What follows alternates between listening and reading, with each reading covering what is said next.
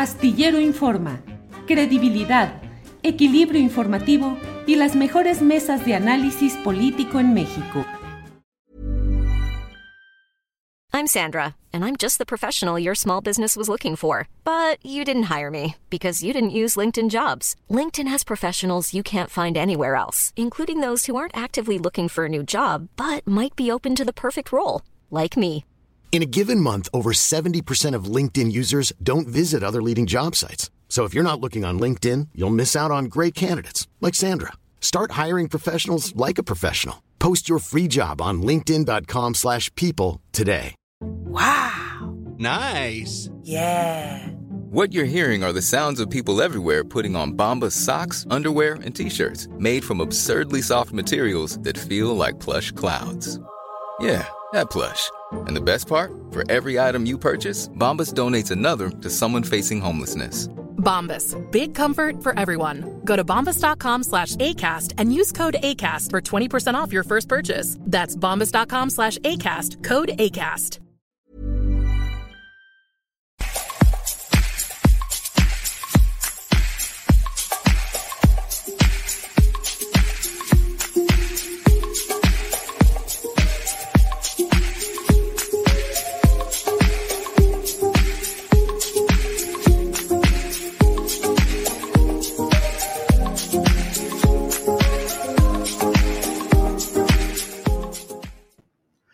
La una de la tarde, la una de la tarde con un minuto y ya estamos en Astillero Informa. Muchas gracias por acompañarnos en este programa del martes 19 de enero de 2022. Hay mucha información importante, relevante, y de ella le vamos a ir dando cuenta a lo largo de este programa. Gracias por acompañarnos. Antes de que vayamos a una entrevista muy interesante y muy, una plática más que una entrevista, un diálogo con las eh, reconocidas periodistas Daniela Pastrana y Lidiet Carrión sobre este tema delicado de lo sucedido en Nuevo León con eh, el pequeño que fue eh, llevado del DIF estatal a pasar un fin de semana con quienes cogobiernan en aquella entidad. Antes de ir a eso, déjeme decirle que hoy el propio Ricardo Salinas Pliego, el accionista mayoritario del grupo Azteca, que incluye Televisión Azteca, Electra y otros negocios, dio a conocer que eh, Twitter bloqueó su cuenta parcialmente por incumplir las reglas de esa red que es eh, Twitter. Em, específicamente esas reglas que prohíben ciertas actividades eh, eh, que prohíben el abuso y el acoso. El propio Ricardo Salinas dijo, se habrán preguntado por qué no he escrito nada en Twitter en este último día. Hay quienes ya hasta dicen que estoy enfermo, ja, ja, ja. La verdad que hay personas que buscan promover sus ideas y silenciar las ideas de los demás. Grupos de personas que se llevan y no aguantan. Ellos se organizaron y denunciaron mi última publicación como si fuera acoso selectivo.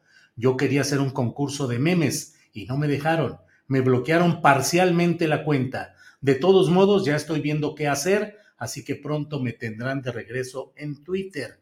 Dice que él quería hacer un concurso de memes relacionados, pues no voy a usar los términos que él plantea ahí, pero relacionados con Denise Dresser, la académica y escritora, con uh, Nacho Rodríguez, el chapucero, eh, youtubero famoso, y contra Simón Levy.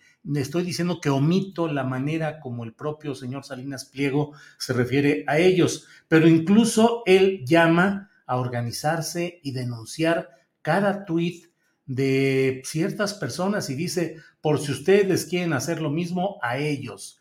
Y enumera a Nacho Rodríguez, las cuentas de Nacho Rodríguez, de Simón Levy, de Denise Dresser, de Gatitos contra de SIG, de Sabina Berman y de Marieto Ponce.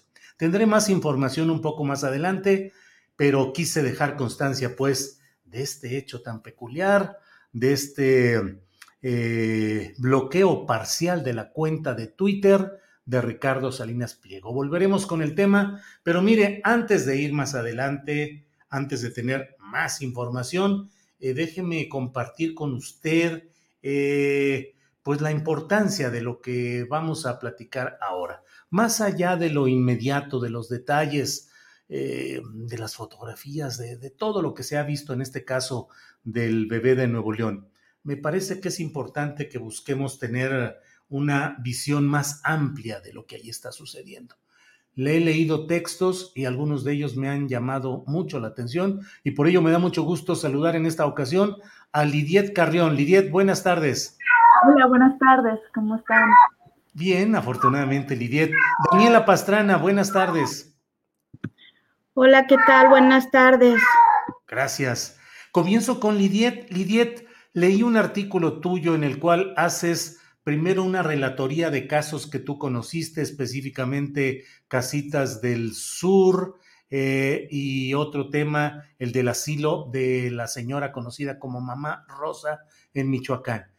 Y luego planteas alguna serie de preguntas al final del artículo acerca de qué es lo que ha, las medidas de protección que se tomaron en este caso. ¿Qué nos platicas? ¿Qué compartes con nosotros de ese artículo y esa visión, Lidia, por favor? Sí, este, bueno, mira, por, por razones de la vida, que es, muy extraño en el periodismo, de repente hay temas que uno no escoge, sino que los temas te escogen. Entonces, a lo largo de mi trayectoria me ha tocado, me ha tocado ver de cerca, cubrir de cerca temas que tienen que ver con la asistencia privada y todo lo que tiene que ver con el cuidado, la atención a, a los sectores sociales más, más vulnerables, ¿no? Entonces, Em, de hecho, en mi primer trabajo con Daniela Pastrana, Daniela Pastrana, que es mi jefa, este, en un periódico del cual no queremos acordarnos, me tocó cubrir también el tema de, em, el tema, por ejemplo, de los anexos eh, para personas que sufren una adicción, o eh, ya sea alcoholismo, drogadicción, etcétera. Y, bueno, yo eso por razones personales a mí me ha tocado verlo mucho y, y, después eh, también con, con, Pastrana me tocó cubrir el tema de Casitas del Sur. De manera muy tangencial, no, no, no, la parte nuclear, pero sí hice entrevistas a padres de, de niños que habían estado ahí.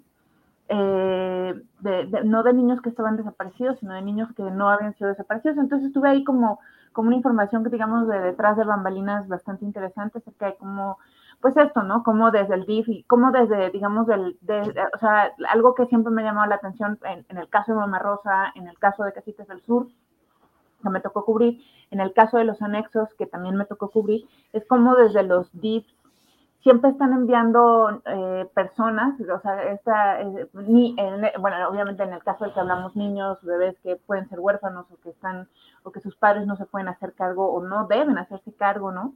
En el caso de las personas con adicción o con un trastorno psiquiátrico, eh, gente que, que, nadie se quiere hacer cargo de ellos, pues, ¿no? Que, que, que, que nadie, y cuando digo nadie me refiero a al Estado, ¿no?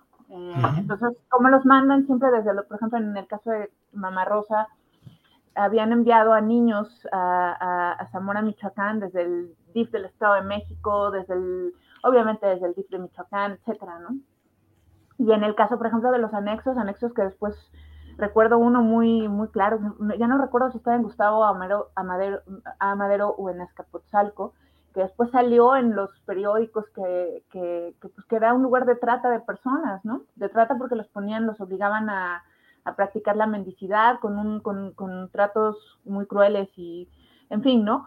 Eh, de, del, del DIF de la Ciudad de México, eh, de, digamos desde las instalaciones de la Ciudad de México, también mandaban eh, personas con, con adicciones sobre todo a estos lugares. O sea, son lugares que son eh, estas instituciones de la, de, que se llaman instituciones de asistencia privada generalmente son, son tienen acuerdos o tienen una serie de cosas con las instituciones eh, estatales, pues, ¿no? Con, con, el Estado, por decirlo de alguna manera, ya sea de, del Estado municipal o, o este, digo, inclusive a nivel federal por medio de estos intercambios, ¿no?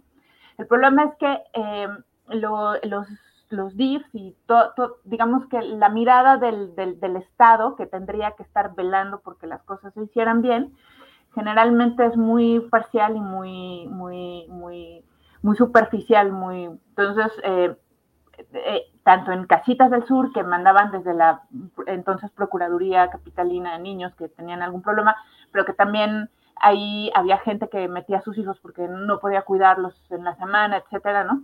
Eh, Casitas del Sur, eh, estos de los anexos, y en el caso de Mamá Rosa, se supone que había una supervisión. En teoría había una supervisión. Y en el caso de Mamá, en todos estos casos, Casitas del Sur, eh, anexos y, y, Mamá Rosa, y otros casos que en su momento cubrieron colegas míos, por ejemplo, estoy pensando en eh, todo el trabajo que hizo San Juan Martínez en su momento en, el caso de Nuevo León, que tenían, que, que, tenían unos albergues iguales, pues decían que estos lugares eran este, los mejores albergues en los que podías estar, ¿no? y decías, Lidiet, incluso en el caso de Mamá Rosa, que había como una aureola de santidad, como decir, ¿cómo le va a hacer algo a los niños? No, ahí va a haber una anécdota personal. Cuando yo hice esa cobertura, yo lo estaba haciendo porque una amiga mía y colega mía estábamos, eh, me invitó a participar en un trabajo, en un libro sobre trata de personas. A mí me tocó uno que es como poco sexy, ¿no? Que es el tema justo de mendicidad forzada. O sea, habla de trata de personas, a, los medios de comunicación les encanta eh, narrar cosas de, trata, de trata eh, con fines de explotación sexual, que es mm. tétrica y es horrible, pero a nadie le interesa hablar de mendicidad, ¿no? A nadie, a nadie porque no es, no, ven, no vende tanto. Entonces me tocó cubrir eso y yo así por carambola del destino, dicen que no hay reporteros sin suerte, no hay reporteras sin suerte, este, me tocó cubrir ese, o sea, a nadie le interesaba eh, ir a, me metí, pero como por parte de una organización, no, nadie sabía que yo era periodista, al operativo que se hizo en el caso de Mamá Rosa. Eh, con Ale del Castillo yo tenía el acuerdo de que haría un trabajo más largo para el libro, que por ahí anda y, creo que es un libro súper valioso hasta el día de hoy. Pero vendí el, texto también, a, eh, un texto más, más breve a El Universal. Y recuerdo cuando yo estaba ahí, mi, mi, editor, que es un tipazo, me decía, híjole, es que aquí no lo quieren porque todos los intelectuales de México aman a Mamá Rosa aman a Mamá Rosa y de hecho, bueno, este, ¿por qué la aman? Porque tenía, según esto, una orquesta ahí y era muy famosa y, les encantaba este personaje de la señora que había sentido el llamado y la iluminación y había hecho este lugar, pero además era muy pintoresca porque era una señora muy mal hablada y se vestía medio como monja, o sea, todas estas este, les encantaba esa idea, ¿no? Y, y, este, y entonces había una presión al interior, en aquel momento me tocó, ¿no? De, de pues no, ¿cómo? Mamá Rosa es una santa. Y además todo el mundo le había donado muchísimas cosas, muchísimas, le habían donado un gimnasio, le, o sea... Sí, todo un, todo un... Ahora, eh, permíteme, Lidia, pasar con Daniela Pastrana para preguntarle su punto de vista. Daniela, ¿cómo has visto todo este desarrollo de este episodio, pues más allá de lo inmediato, de lo superficial, ¿qué hay en el fondo? ¿Qué reflexiones te ha motivado, Daniela? Hola, sí, pues mira, yo recordé eh, un trabajo que publicamos hace un par de años en el que eh, se hablaba justo de que en el DIF nacional hay que, hay que entender que una es la estructura del DIF nacional y que aparte están las estructuras estatales, ¿no? Pero en el DIF nacional había, por a través de unas solicitudes de transparencia que había hecho la, reportera, era que eh, en una década, en la última década, había disminuido mucho eh, la, población eh, albergada. Habían pasado de como de 800 a, 400, e, e, era, era, un número grande. el asunto es que e, el tema de la adopción, o sea, es que este, ellos dos, y eso es lo que me parece muy grave, eh, lo hacen como, como si fuera un juego. O sea, de pronto parece que el trato a los, a los niños, niñas y adolescentes en México parece un juego, ¿no? Me lo llevo a jugar a la casita. Pero el tema de la adopción es un tema complejo en México. Eh, se puede llevar hasta cuatro años y se tienen que seguir ciertos pasos. O sea, siempre se considera que haya este asunto de... Eh, el bien superior del niño y luego hay una serie de estudios que se hacen a las familias para ver si eh, pues son idóneas, si tienen posibilidades, o sea, una serie de cosas que es complejo. A partir de 2019, que era cuando publicamos este reportaje, se empezaron a, se habían empezado a hacer eh, algunas adecuaciones legales para agilizar los trámites, porque era un tema tortuoso, pero sigue siendo difícil, porque es un tema delicado, estamos hablando de niños, ¿no? Niños que están además en una situación muy vulnerable. Entonces, eh, lo, que, lo que ocurría y lo que hasta donde nos habíamos quedado era esto, ¿no? O sea, que primero se tenía que evaluar si el niño o niña eh, adolescente era susceptible de ser adoptado, luego hacer una evaluación de las familias, eh, luego tener una, tenían que tomar cursos de preparación, o sea, tienen que tomar cursos de preparación quienes quieren adoptar a un niño, o sea, para saber que los pueden cuidar, aunque sean dos días, o sea, tú tienes que saber quiénes son. Entonces aquí eh, lo, que, lo que pasó, y bueno, y luego ya venía toda una serie de entrevistas hasta que por fin que algunos podían tener el certificado. Hay un dato también de ese trabajo que me parece muy relevante, que es que de 2014 a 2020 en el DIF nacional eh, se dieron en adopción o, se permitió la adopción de 13 niños por año. así de complejo y así de difícil es el tema de la adopción. Entonces, el hecho de que con esa facilidad se, la hayan, se hayan llevado a un niño, bueno, Lidia lo dijo, lo escribió muy bien en su columna, eh, pues plantea dos temas centrales, ¿no? Uno es quién autorizó, qué protocolos tuvieron, por qué fue fast track, qué estudios les hicieron, qué, digamos, cuántos cursos tomaron para saber que se pueden cuidar niños, o sea, todo ese tipo que de cosas que en cualquier ciudadano es complejo. Aquí, por el tema de yo me lo llevo, eh, se lo saltaron. Entonces, eso es un tema importante. Y el otro, que pues es también muy relevante, es el uso de las imágenes. El uso de las imágenes que en el caso pues de Mariana Rodríguez, pues, e, ella cobra por su marca, ¿no? Ella cobra por usar imágenes en, Twitter. Entonces, el uso de las imágenes, que en México además está penado, y nosotros en medios de comunicación siempre tenemos esos dilemas de qué tanto sí, de qué tanto no, de que si no, con autorización o no autorización, ese niño tiene derechos.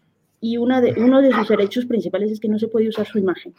¿No? Esa es una de las cosas más importantes de, estos derechos. Entonces, la publicación de las fotos, la difusión de su identidad, eh, pues es un delito, es un delito y, tendrían que dar una respuesta. O sea, no es un tema de si me gusta o no me gusta, o de si estuvo bien o no estuvo bien, es que hay una serie de violaciones a derechos humanos y además a la legislación que tendrían que cuidar los gobernantes, ¿no? Para empezar. Gracias, Daniela. Eh, Lidiet, en el artículo que publicaste en pie de página, eh, al final haces una serie de preguntas y dices, ¿sabemos si Mariana Rodríguez tiene la capacidad y responsabilidad necesarias para atender a un bebé que tiene un problema serio de salud? ¿Sabemos si se hicieron pruebas adecuadas a su esposo para asegurarse de que el gobernador no fuera un riesgo para la integridad del bebé? Se le hizo pruebas específicas para asegurarse de que ese bebé no sería maltratado o lastimado de ninguna manera mientras estaba fuera del albergue, o prevalece el uso y costumbre, entre comillas, de que la primera dama es la soberana del DIF de su entidad y debemos dar por sentada la enorme bondad de su corazón. Lidiet, es que luego hay esa idea que está circulando también en las redes sociales. Pues hombre, están haciendo las cosas bien, cuando menos los atienden, son un dechado de bondad y de amor y de cariño para los niños. ¿Qué puede haber de malo en que hagas eso? Por eso a mí me recordó mucho el tema de Mamá Rosa, porque era el mismo discurso. O sea, además existe esta, esta idea que es una fantasía absoluta, ¿no? Eh, es una fantasía, además, ahí sí, de la maldita aristocracia mexicana, que, que, que, que, no, evidentemente no es aristocracia por dedo divino, sino porque se creen, y además así está funcionando este país, de que, güey, le hicimos un favor, vinieron aquí con, porque somos a todo dar, y uno ve en las fotografías que tienen varias influencers que sí son la aristocracia de este país, o sea, sí hay aristocracia en este país, qué tristeza, la verdad, ¿no? De, fuimos a visitar a los huerfanitos, fuimos a visitar a los niñitos enfermos con síndrome de Down, ¿no? Y entonces le alegramos el día, o sea, ¿por qué? O sea, de verdad su presencia ilumina las habitaciones. O sea, digo, yo no sé si ese niño fue maltratado, lastimado, no lo sé, tampoco tengo las herramientas para decir sí, de seguro fue pero debería, o sea, Daniela Pastrana habla de protocolos muy difíciles que la mayoría de la gente no puede, no, no, no puede seguir, ¿no? O sea, este tema de, de que también hay un, un, un, dique para las adopciones legales, reales en este país, que ha generado también grandes problemas, porque además uno de los temas es la solvencia económica, ¿no? que mucha gente no logra, no logra eh, rebasar, y también cosas que se siguen, que se siguen eh, eh, haciendo, por ejemplo, ciertos, ciertas trabas para, este, para, familias uniparentales, en fin, ¿no? Muchas cosas que, todavía están ahí, que digo que, que es una discusión ahí presente. Pero entonces, frente a todos estos problemas y estos, contra, frente a todo esto, hay personas como Mamá Rosa, que por ejemplo cambiaba el apellido de los niños en connivencia con el notario de Zamora, ¿no? Y hay personas como Mariana Rodríguez que puede utilizar el rostro de, una, de, un bebé, que además no sabemos su historia, ¿no? Y, no tenemos por qué saberla, o sea, no tendría por qué ser. Y se lo puede llevar el fin de semana. Se lo puede llevar el fin de semana porque ella es muy buena, de acuerdo con... No, y bajo ese argumento, este, Julio, y esto es algo que, que tenemos que insistir, México es uno de los primeros lugares en maltrato infantil, abuso infantil, eh, explotación eh, infantil. Eh, es decir, porque hay esta idea de que es que son muy buenas, pero es que no, no, no se trata de ser muy bueno o no muy bueno, se trata de que haya protocolos claros, de que haya recursos claros, que haya una profesionalización, una profesionalización. En eso tendría que estar ocupada, si es realmente ella la presidenta del DIF, ¿Qué profesionalización se está dando? No, ay, este bebé me gustó, tuve un, contacto especial con él, porque hay otros 800 bebés que a lo mejor no tuviste un contacto especial, ¿no? Y que requieren profesionalización, dinero, que requieren una serie de cosas muy específicas y que, se tiene que asegurar para el futuro. De verdad, es que este país con su infancia tiene deudas gigantescas, a nadie le importa, es uno de los temas menos presentes en en la prensa, a mí me duele mucho, me, me, rompe el corazón. Eh, esa cobertura que hice de ese lugar para mí fue tétrica, o sea, son infancias perdidas, pero no solo la infancia, son años de maltrato. en, en, ese, en ese albergue había gente que tenía ya 40 años y nunca había salido. O sea, de eso estamos hablando y eso pasa en este país. Sabemos de Mamá Rosa porque fue un escándalo. ¿Cuántos hay así? No lo sabemos, porque a nadie le importa. Es, es la verdad, la, verdad es un tema a mí que me, que, me rebasa, ¿no? Que, eh, que me rompe el alma en mil pedazos y por eso me, parece una irresponsabilidad lo que hacen estos mis reyes. Eh, esta mezcla de política con influencer es es este, no, no creo que nos lleve a ningún lugar, o sea, hay que poner límites claros a lo que se está, lo que está ocurriendo en el país, la verdad, ¿no? Y, bueno, pues hasta ahí ya, ya me enojé, ya me salió toda la víscera. Pues eh, de eso se trata, digo, finalmente, pues tenemos que decir las cosas como son.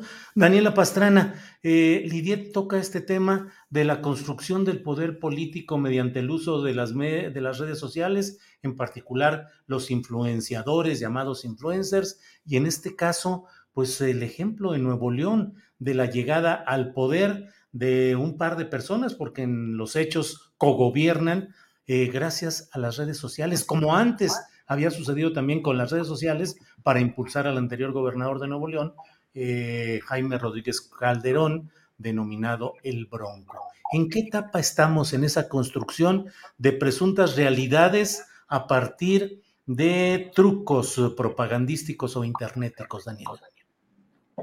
Bueno, yo a todos y a todas las personas en este país les recomendaría leer un trabajo que escribió Daniela Rea, que está publicado en qué página, que se llama Tú puedes ser como nosotros, y que es un retrato y es un perfil de esta pareja eh, que gobierna Nuevo León y que habla de esto, ¿no? De esta élite, de por qué les damos like, ¿no? ¿Por qué, por qué a esta pareja de, ricos, blancos, exitosos, o sea, con toda esta construcción que se hace a través de las redes sociales, por qué representan una aspiración? Es realmente un trabajo excepcional eh, que, que, retrata muy bien eh, no solo a la élite, sino a la sociedad que finalmente se ve reflejada en, en, ese, en esos personajes, en esa Mariana Rodríguez que se viste de, de, princesa y que da vueltas. Sí, o sea, unas cosas que de pronto eh, parecerían hasta cómicas si no estuviéramos hablando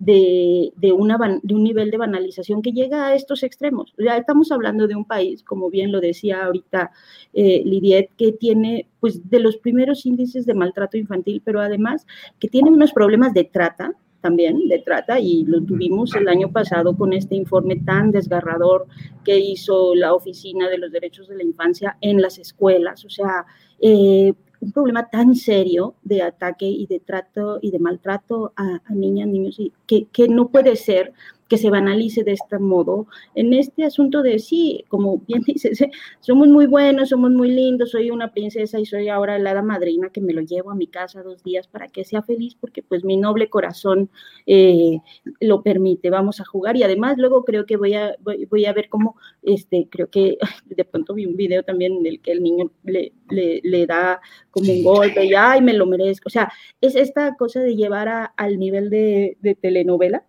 eh, cotidiana, eh, una cosa que es la, eh, pues el ejercicio del gobierno y de tirar por la borda todo lo que sean pues políticas públicas que pues han, han, llevado años construir en algunos casos, en otros todavía estamos muy lejos, y en un tema que es súper delicado porque efectivamente el, tema de, eso lo hemos trabajado muchísimo, el tema de políticas públicas hacia la infancia, hacia la primera infancia, es una de las grandes carencias que tiene este país. Todos hablamos de niños, ay, qué lindo, qué hermoso, pero las políticas públicas claras hacia la primera infancia son eh, todavía tienen demasiadas carencias, todavía hay mucho que trabajar como para que además estemos en este nivel de, banalización, que es finalmente lo que hacen, ¿no? Y lo hacen con todos los temas, pero pues hay unos que son muchísimo más sensibles, ¿no? Eh, eh, por esto mismo, ¿no? O sea, por, por el nivel de gravedad que tenemos,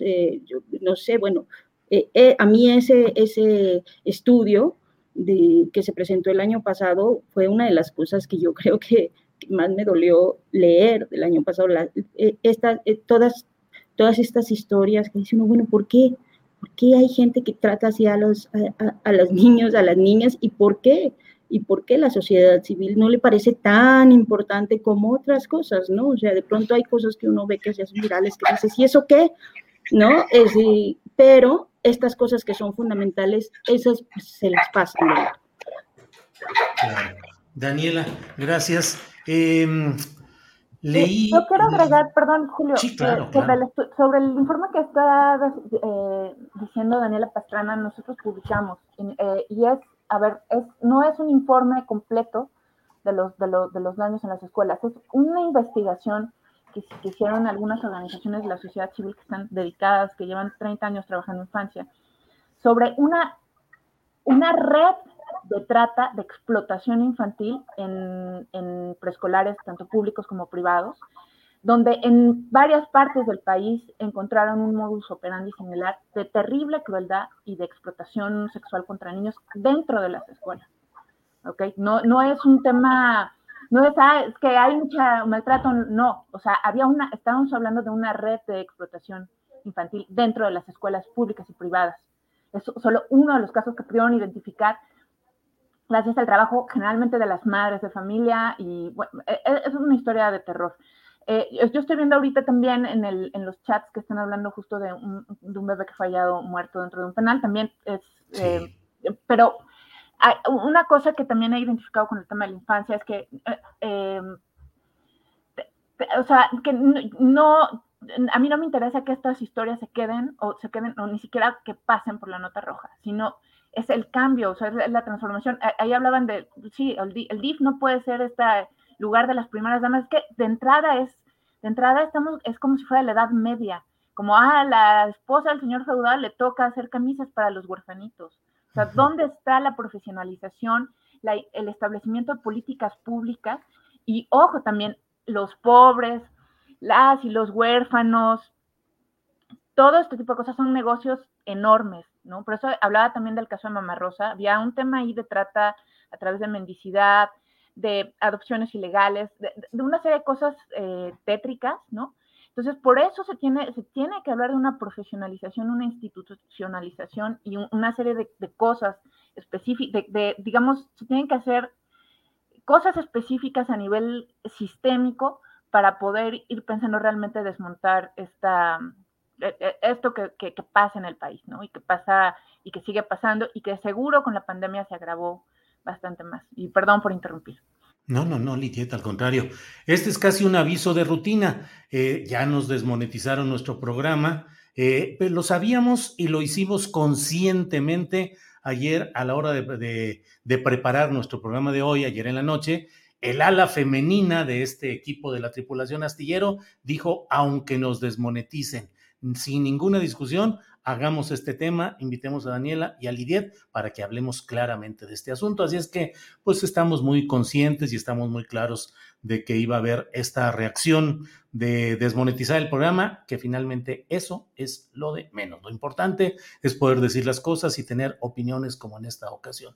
Daniela, leo dentro del artículo que hizo eh, Lidiet una referencia a Mariana Rodríguez Inc. y una referencia a que es una marca registrada y que Daniela Rea documentó cada imagen, cada palabra, cada respiro que ella registra en sus redes, le reditúa económicamente.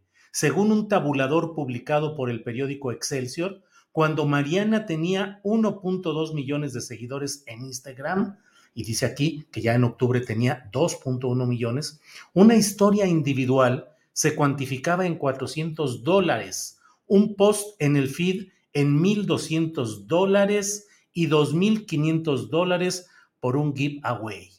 ¿Cuántos dólares le habrá retribuido el bebé que el DIF le prestó un fin de semana como si fuera un objeto? Esta pregunta la hace Lidia. ¿Qué opinas, Daniela?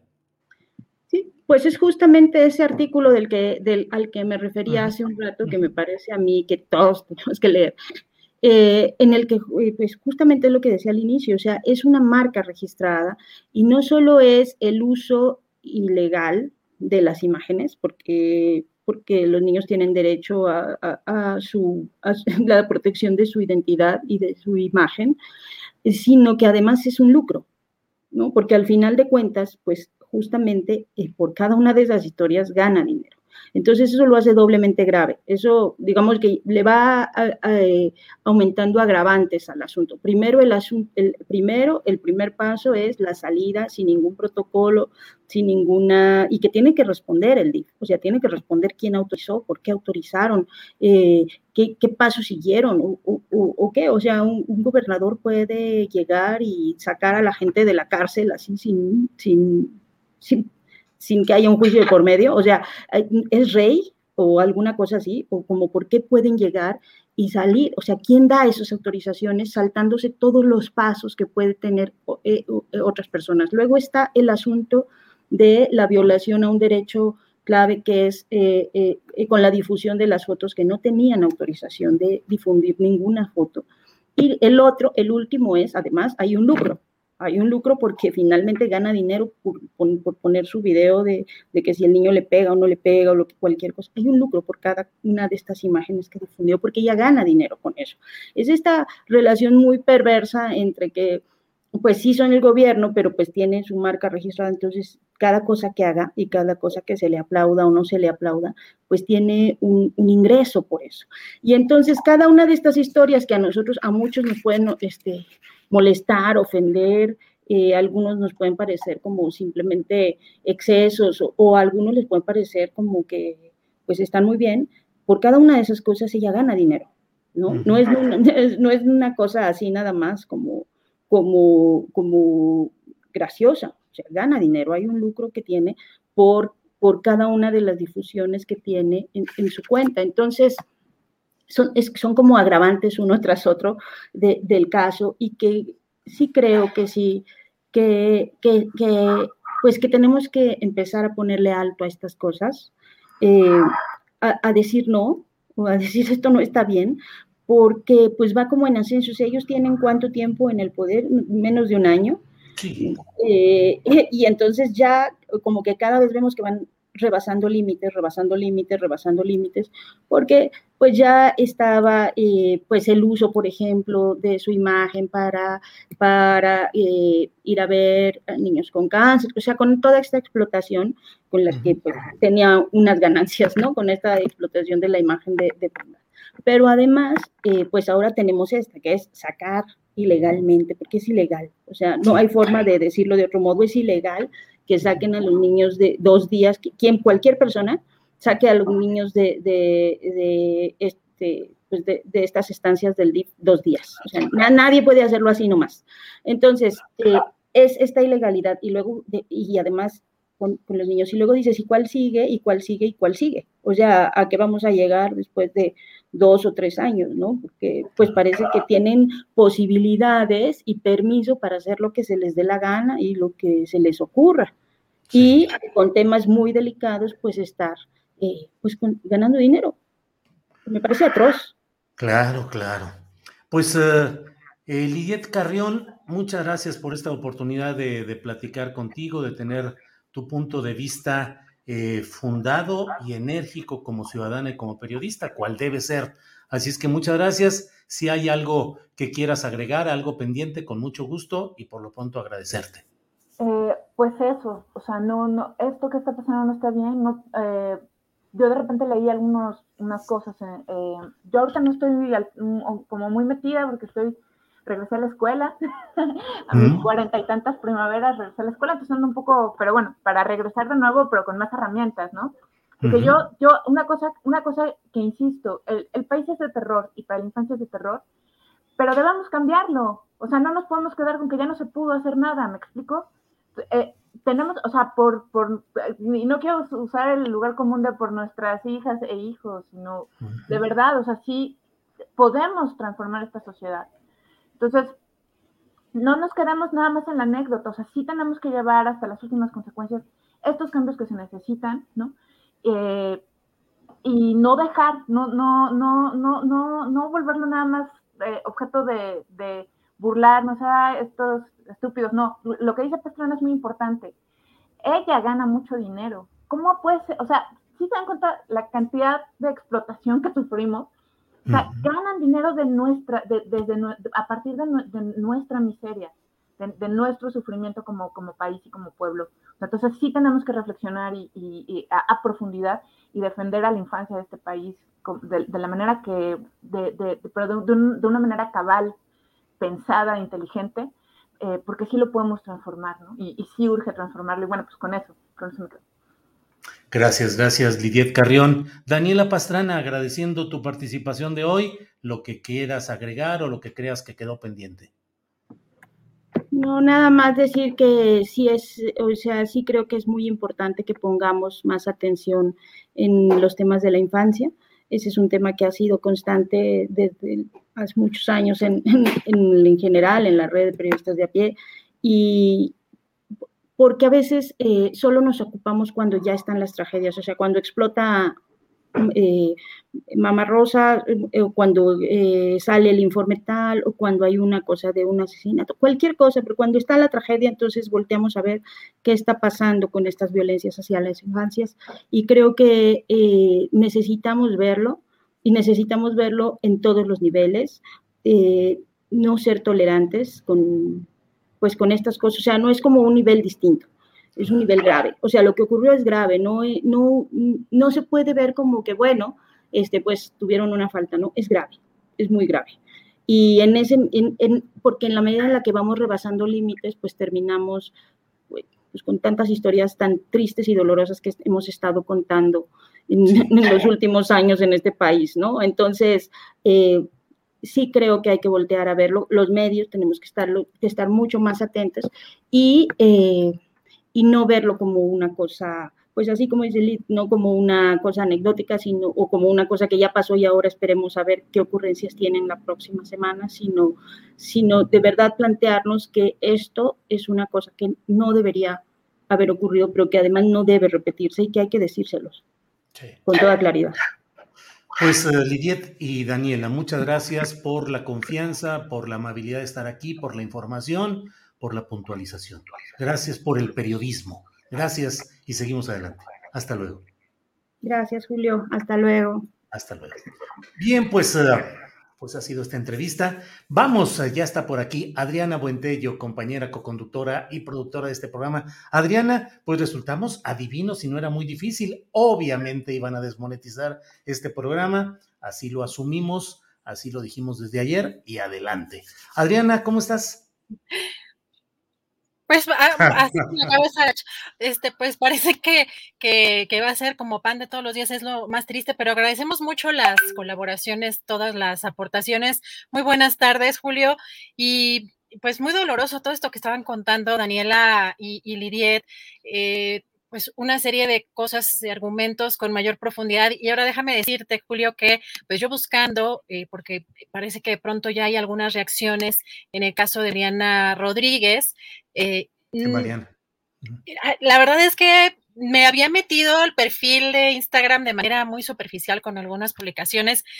Híjole, Julio, la verdad es que ya meter con detalle todo lo que publica no vive, no sé en qué momento pues hace lo que tenga que hacer, digamos, en, como parte del IFO de, eh, en esta posición dentro del gobierno de Nuevo León, pero vive para Instagram. O sea, la, cantidad de momentos de videos y de, de, escenas de su vida diaria realmente es muy preocupante en, la, en, cuanto a la superficialidad que está mostrando. Pero bueno, me, clavo un poco en eso porque estábamos buscando eh, las reacciones, eh, si ya habría algún posicionamiento, vamos a, seguir monitoreando esto, Julio.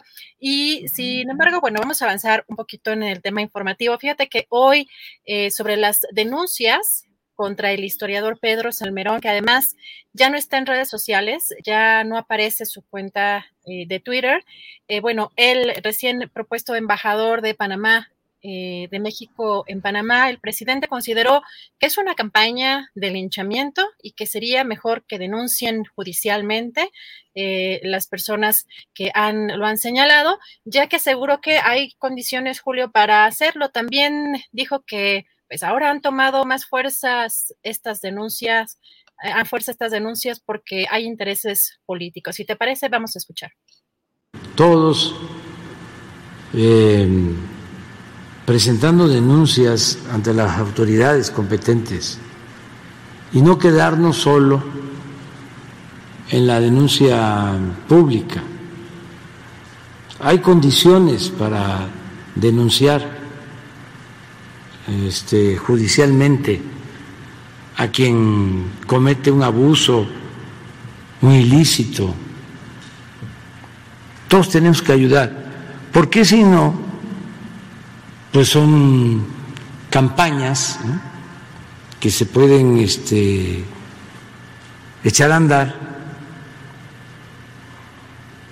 y no este, se actuaría con justicia.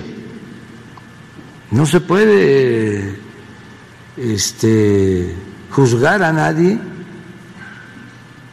si no existe un proceso de conformidad con la ley, si no hay pruebas, son campañas de linchamiento. Entonces, no, denuncia, este, porque mucho. eso es lo más conveniente, ¿no? Ahora estos hechos ocurrieron ya hace hace tiempo, eh, estos hechos que ellas eh, hablan de este acoso, ¿tendrían que denunciarlo ahora? Sí, ahora, este, pues han tomado más fuerza porque sí hay intereses políticos, ¿no? Como en todo. Bueno, esto es lo que dijo Julio sobre este caso en específico de, Pedro Salmerón. Ahora, el presidente también algo, algunas declaraciones muy particulares, Julio, eh, criticó que la UNAM eh, no retome las clases presenciales cuando hay eh, pues, instituciones como el Colegio Militar que en todo el trayecto de la pandemia no interrumpieron sus actividades, aunque sí celebró que la Universidad Nacional eh, pues haya iniciado un análisis para un posible regreso a las actividades de manera presencial. Vamos a escuchar. Y ojalá y este y este sigamos Mm, participando con las clases presenciales. Ya hasta eh, celebro de que la UNAM eh, dio a conocer que va a empezar a analizar, va a empezar a eh, revisar si conviene el regreso a clases presenciales. Ya es un avance, ya es un avance. A veces no son buenas las comparaciones, pero sí ayuda a entender ciertas cosas. Y además, pues vivimos en tiempos de democracia, en donde tenemos que debatir. Miren, eh, hasta en los tiempos más difíciles de la pandemia, no dejaron los del colegio militar de eh, impartir clases. Dijo eh, Julio sobre ese tema. Y antes de ir rapidísimo con Rubén Luengas, eh, no nos va a dar tiempo de pasar el video, a ver si lo podemos pasar en la mesa, pero ayer la senadora Marta Márquez, representante de Aguascalientes, se unió a esta bancada del Partido del Trabajo tras haber renunciado en noviembre pasado eh, al Partido Acción Nacional. Incluso eh, tú la entrevistaste, Julio, por ahí si quieren pues, escuchar esta entrevista, la tenemos eh, en el canal, pues denunció, renunció tras estos malos manejos que denunció de, por parte de Marco Cortés. Pero ayer la bancada del Partido del Trabajo, Julio, anunció en su cuenta de Twitter la incorporación y consideró que pues con, esta incorporación el grupo parlamentario del PT se fortalece con esta llegada y que su trabajo, su compromiso y su visión prospectiva contribuirán para consolidar el bienestar de los mexicanos, Julio. Así que, bueno, pues yo me despido. En un, en un ratito regresamos y ya estamos aquí listísimos con Rubén Luengas. Muy bien, Adriana, muchas gracias por estos avances informativos y los comentarios que has hecho. Gracias y seguimos, en, seguimos más adelante. Gracias. Bien, pues es eh, el miércoles 19 de enero, son es la una de la tarde con 45 minutos, el tiempo exacto para saludar a don Rubén Luengas, que ya está por ahí. Rubén, buenas tardes. Querido Julio, muy buenas tardes, este, y brillante tu análisis el día de ayer en contexto en la octava, muchas gracias. Al contrario, gracias a ti por invitarme a echar mi rollo de cómo estuvo todo el asunto este de los nombramientos diplomáticos. Oye, Rubén, ¿qué es eso de que dices que te vas a portar bien y que ya no vas a hacer olas ni turbulencias con tus 15 minutos aquí con nosotros? no, el día de hoy, eh, porque por la monetización, el canal... Ya nos desmonetizaron hoy, ya desde tempranito. Ah, de plan, entonces me puedo soltar. sí, sí. No, la, semana pasada estuvo intenso y hubo muchos comentarios al ya los llamados que tú hiciste. Pero bueno, no te predispongo. Si vienes hoy en actitud monacal a decir cosas suavecitas, pues igual, bienvenido siempre. No, en realidad, mira, vengo, vengo por un tema que, que me parece indignante, que es el tema de Samuel García y Mariana Rodríguez. Este, esta pareja que gobiernan a través de las redes sociales el estado de Nuevo León, quizá el estado más rico de la República Mexicana, y que tienen aspiraciones de ser élite, porque no son élite. Si los comparas con respecto a la población en general, pues sí, porque tienen mucho dinero, eh, dinero que en el caso de Samuel sus papás hicieron desde abajo, pero no él, Samuel García. Pero eh, este, yo considero que el ruido no hace bien y el bien no hace ruido. Y esta pareja fabrican cosas como shows mediáticos para aparentar que hacen el bien cuando en realidad tienen una, yo diría que hasta una actitud patológica, como muchas personas que están en el poder, eh, para eh, ser parte de la élite, de ese grupo exclusivo que puede dirigir los destinos de otras personas y la enfermedad del poder, ya no solamente económico, sino evidentemente el político. Eh, hay un libro que a mí me encanta, entre varios que me encantan, de este Sigmund Bauman, eh, el, de la, la, ceguera moral.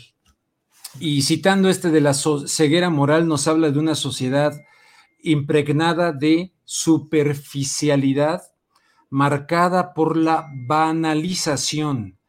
Eh, y yo creo que ahí está tanto Samuel García como Mariana Rodríguez.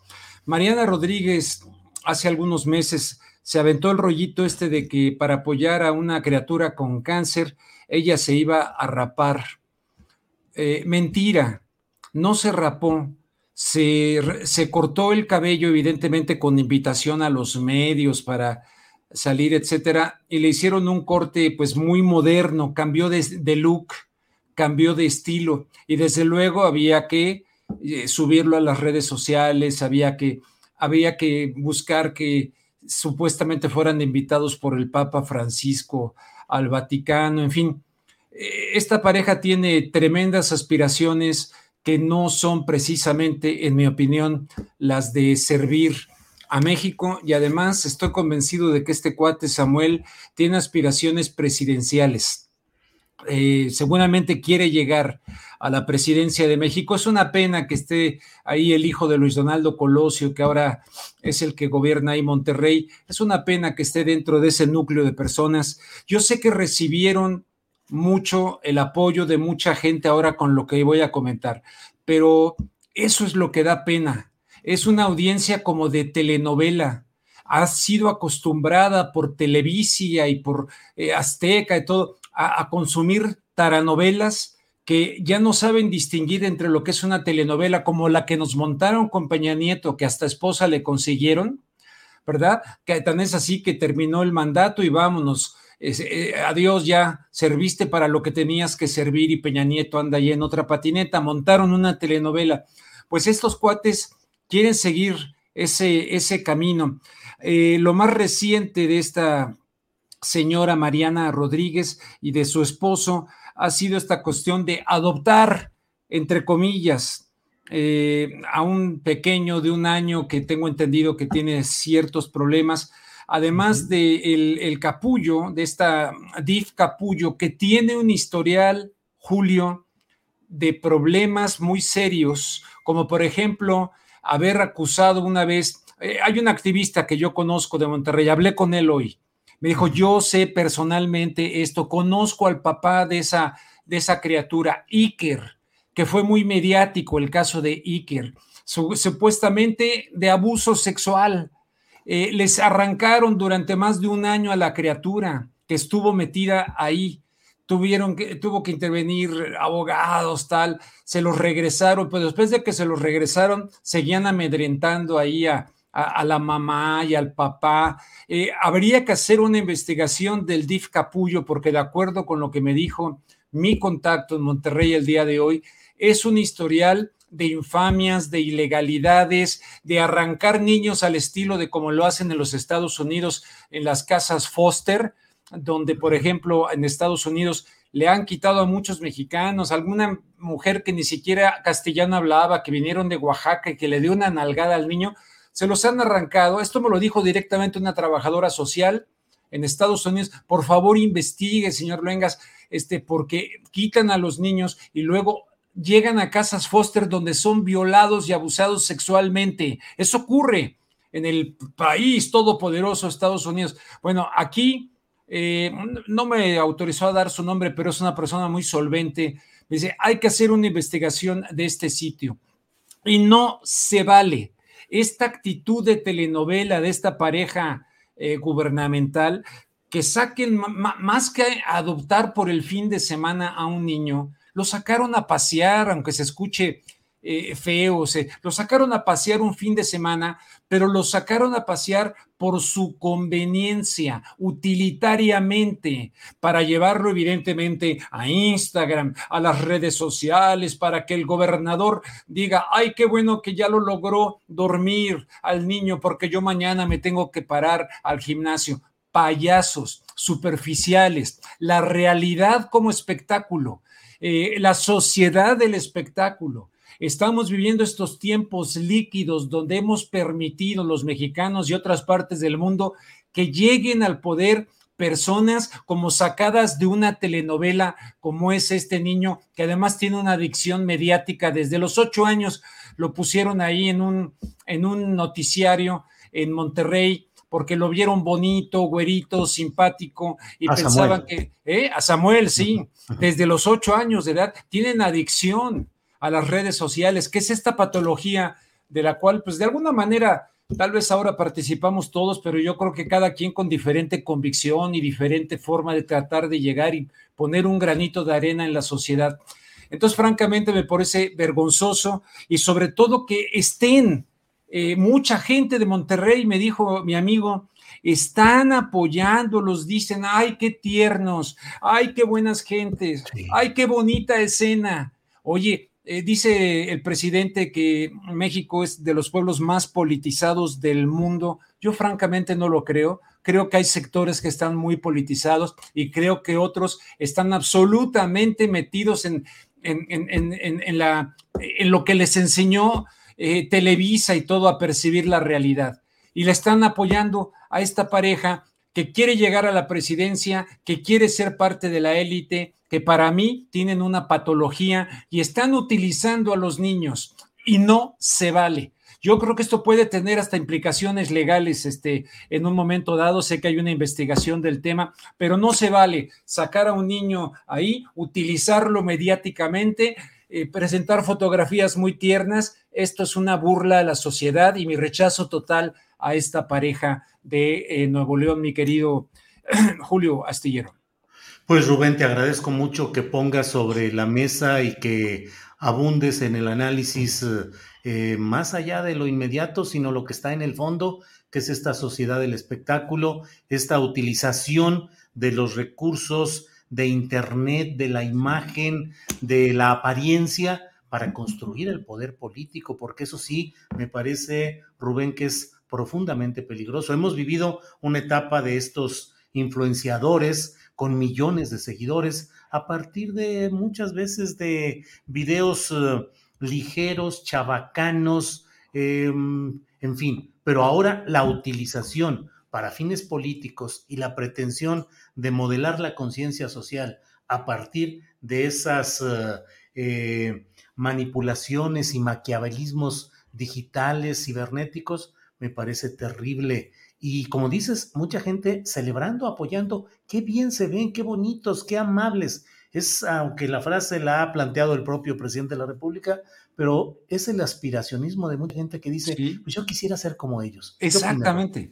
No, totalmente le das al clavo, porque ellos, eh, te digo, yo creo que aspiran a la cuestión de la élite y mucha gente, y hay que decirlo, o sea, desgraciadamente en México, pues este, sigue habiendo un terrible racismo y el perfil este, eh, racial de esta, de esta pareja, este, pues, no sé, ¿no? Así como así guapitos o, eh, y su cor, es una tremenda hipocresía y es como, eh, vamos a ser como ellos. me llamó la atención que el presidente dijera que no hay que hacer politiquería de la cuestión y que no quisiera abordar este tema. Aborda él otros, e incluso salió a la defensa de sus eh, candidatos para representarnos allá en diferentes partes del mundo.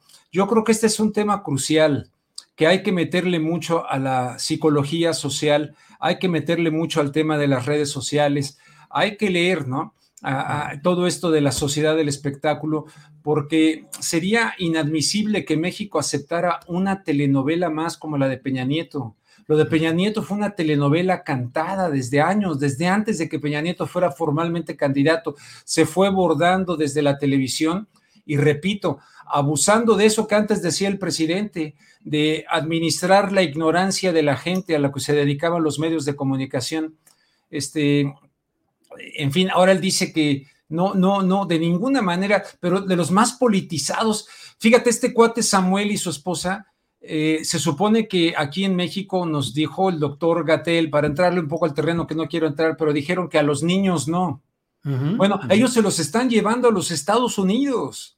Organizan excursiones para llevárselos y pasan perfectamente en arreglos con los Estados Unidos para vacunar a niños que aquí en México nuestras autoridades han dicho que no, concretamente el secretario de salud, eh, eh, entonces, este, este cuate se pasa por el arco del triunfo, lo que se ha planteado a nivel federal desde el centro, desde la, eh, y se los lleva a Estados Unidos a vacunar a los niños, siendo que hay serias presiones, dijo el doctor este, Alcocer, y siendo que hay todavía que analizar muchas cosas de efectos que puedan causar problemas en los niños. Este niño sería candidato porque tiene un problema, ¿no? y se supone que ahí sí podría haber excepciones y tal, pero me parece deleznable y ojalá le pongan un freno a tiempo a este personaje y no quieran nuevamente montarnos un show mediático nacional donde el nivel de telenovela de gran parte de la sociedad eh, nos lleve al poder a este tipo de pareja que nada tiene que ver con la realidad profunda de México.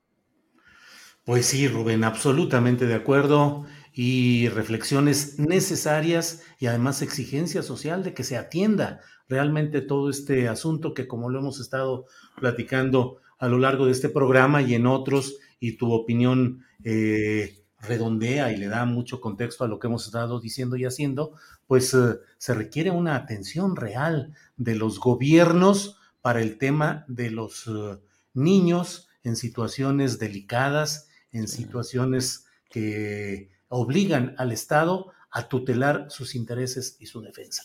Pues eh, Rubén, lo bueno es que hoy venías con un tema suavecito y que venías así, todo muy tranquilo, un gran tema, una gran exposición. Te lo agradezco mucho como siempre, Rubén, a reserva de lo que desees agregar, por favor. No, no, nada más que gracias también por lo de ayer y este y estaba yo escuchándote de lo de Echeverría y los 100 años y lo que dijo Porfirio Muñoz Ledo, híjole, me sorprende también.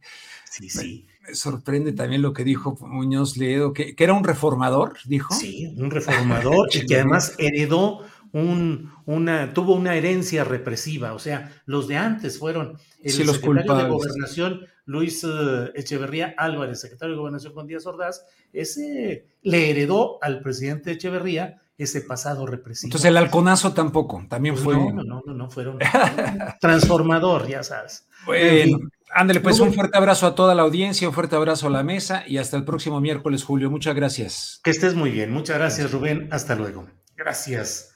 Bueno, eh, pues como le hemos dicho, estamos ya limitados en la monetización. Nos desmonetizó eh, YouTube desde el principio. Lo sabíamos, hicimos el programa con eh, Daniela Pastrana y con Lidet Carrión a sabiendas pues de que sucedería esto y así lo decidimos y dijimos adelante no podemos eh, limitarnos en cuanto a lo que el sentido periodístico nos dice Eh, y luego bueno pues vamos a en un segundito déjenme ya que estemos todos listos porque son las dos de la tarde con un minuto y creo que ya es hora de dar por iniciada nuestra mesa de periodistas. Alberto Nájar, buenas tardes. Hola Julio, buenas tardes, ¿cómo están? ¿Cómo te va Arturo? ¿Cómo estás Daniela? Qué bueno, qué bueno que estés aquí con nosotros. Alberto, ¿y el saco y la corbata? Pues ya se quedaron guardaditos. Muy bien, Alberto. Hay, hay, hay, que guardarlo, pues no creas que tengo cantidad, yo creo que soy casi como Hernández Juárez, no tengo una chamarra, bueno, un saco, dos, bueno, varios pues, pero muy parecidos. Así es que... Bueno, decían de Vicente Lombardo Toledano, que era líder obrero y ideólogo izquierdista, que tenía como 20, 30 trajes igualitos, todos negros, oscuros, tenía un montón, pero igualitos para que no se notara. Así es que así le puede ser también, Alberto. Exactamente, Gracias. exactamente, sí. Daniela Barragán, qué gusto de verte, Daniela, buenas tardes.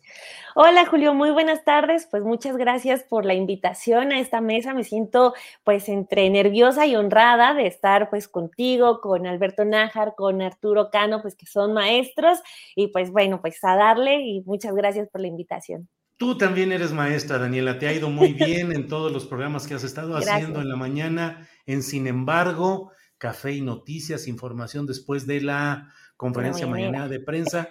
Muchas gracias, Daniela. Eh, y honrados nosotros, y no estés nerviosa, aquí este, vas a ver que somos, somos la pura dulzura todos aquí. Daniela, Seguro gracias. que sí. Arturo Cano, buenas tardes. Buenas tardes, Julio. Nervioso yo porque ya pensé que al comenzar a hablar iban a desmonetizar. Afortunadamente ocurrió ah, antes y así no puedo ser culpado como la semana sí. pasada. Así es, así es, así es. Eso, entonces, eh, eh, ¿qué tal, Alberto? Bienvenida, Daniela. Muchas gracias. Bueno, pues miren, hoy, y con eso pusimos título a nuestro programa, hoy Twitter anunció que bloqueó a la cuenta de Ricardo B. Salinas, Ricardo Salinas Pliego, dueño del Grupo Azteca, por incumplir las reglas de Twitter que prohíben el abuso y el acoso.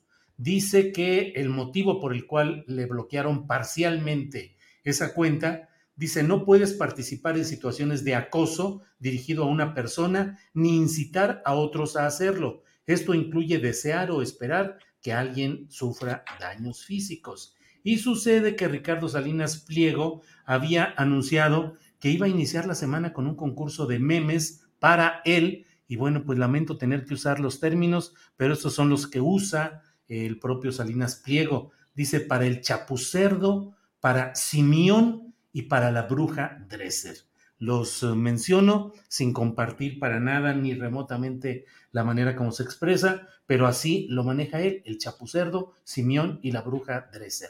¿De cuánto le ponemos esta vez? 500 dólares como mi perrita promete, pero no cumple, o unos mil. Lo pensaré. Hay mucho material de cada uno.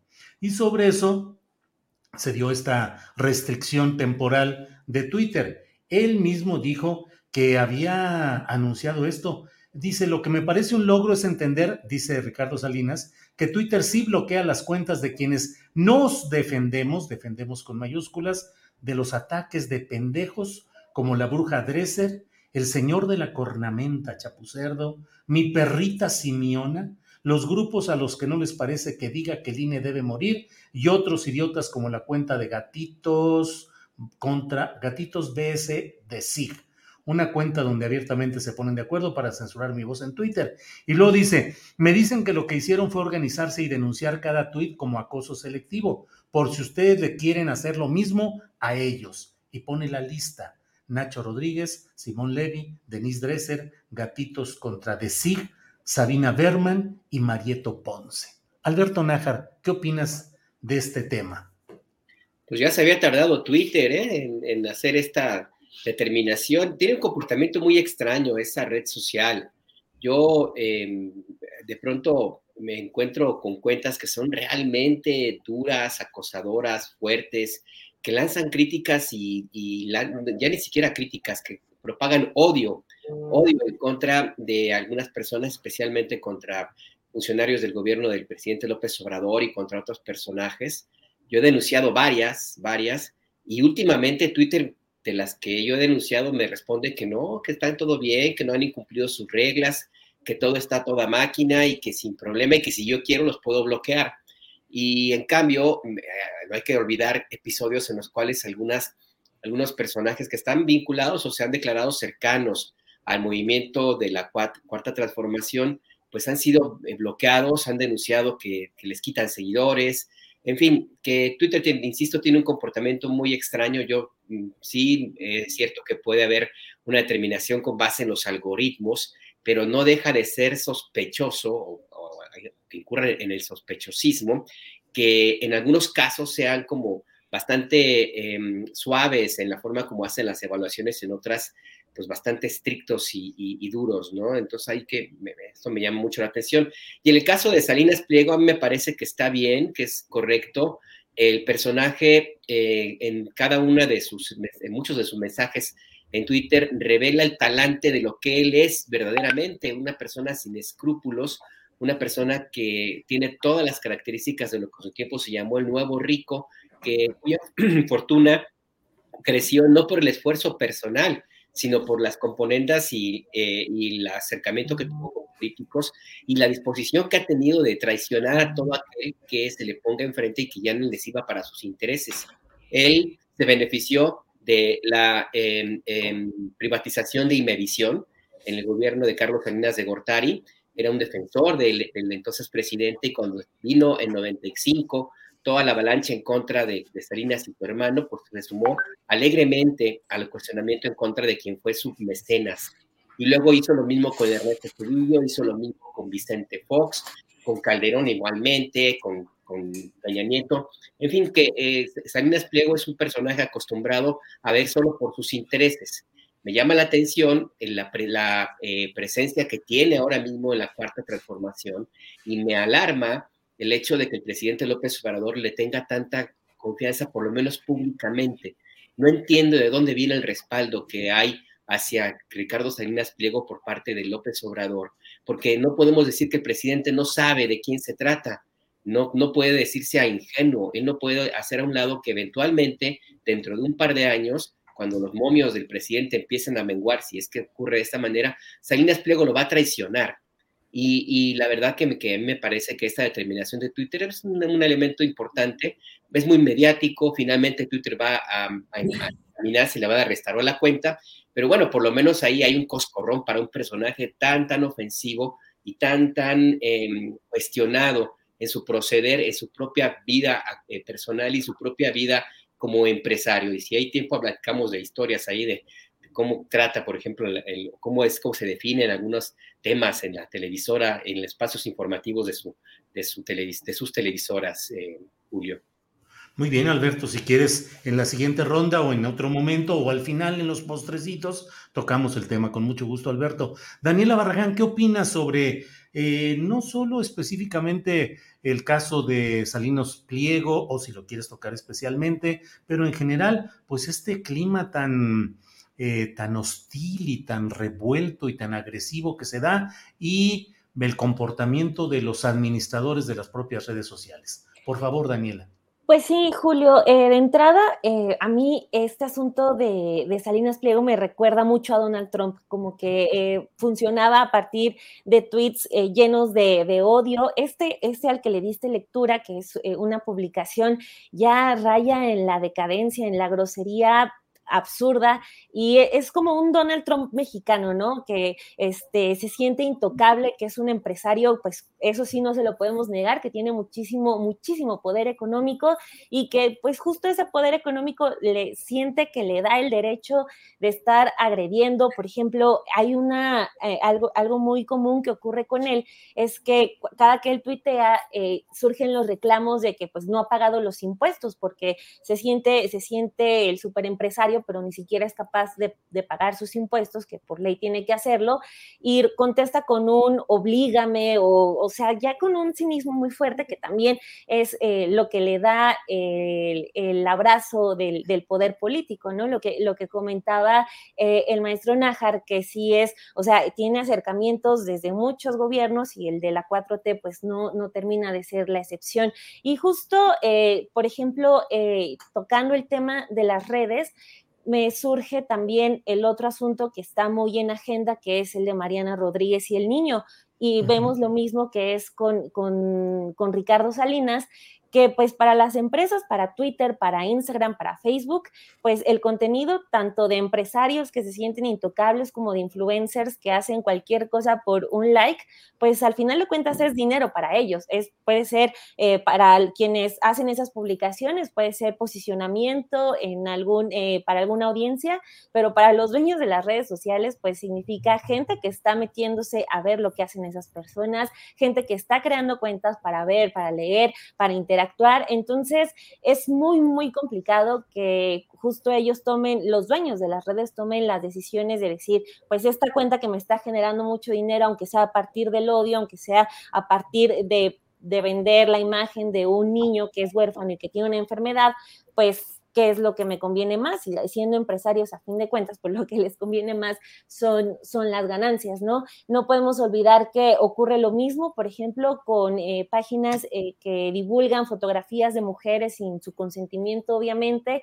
y son denunciadas y nada ocurre, cuentas de pornografía infantil. O sea, este asunto de, de Salinas Pliego es solo uno que tiene repercusión en, en la política, ya es la decadencia de ese empresario que también se enriquece sido a costa de, de, los pagos chiquitos de mucha gente pobre aquí en México, pero en general, pues para los dueños de las redes, que son donde se esparcen todas estas ideas, pues es dinero y es público que está ahí para ver esas opiniones, aunque sean de odio y aunque sean las más bajas. Veo muy complicado que justo tomen la decisión por ética empresarial de decir, no, ya voy a dejar de, de mostrar esto, pues no, no es la naturaleza de los empresarios.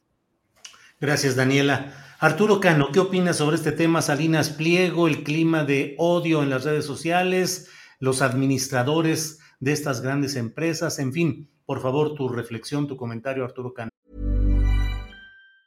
You should celebrate yourself every day, but some days you should celebrate with jewelry. Whether you want to commemorate an unforgettable moment or just bring some added sparkle to your collection. Blue Nile can offer you expert guidance and a wide assortment of jewelry of the highest quality at the best price. Go to BlueNile.com today and experience the ease and convenience of shopping Blue Nile, the original online jeweler since 1999. That's BlueNile.com. BlueNile.com. Hiring for your small business? If you're not looking for professionals on LinkedIn, you're looking in the wrong place. That's like looking for your car keys in a fish tank.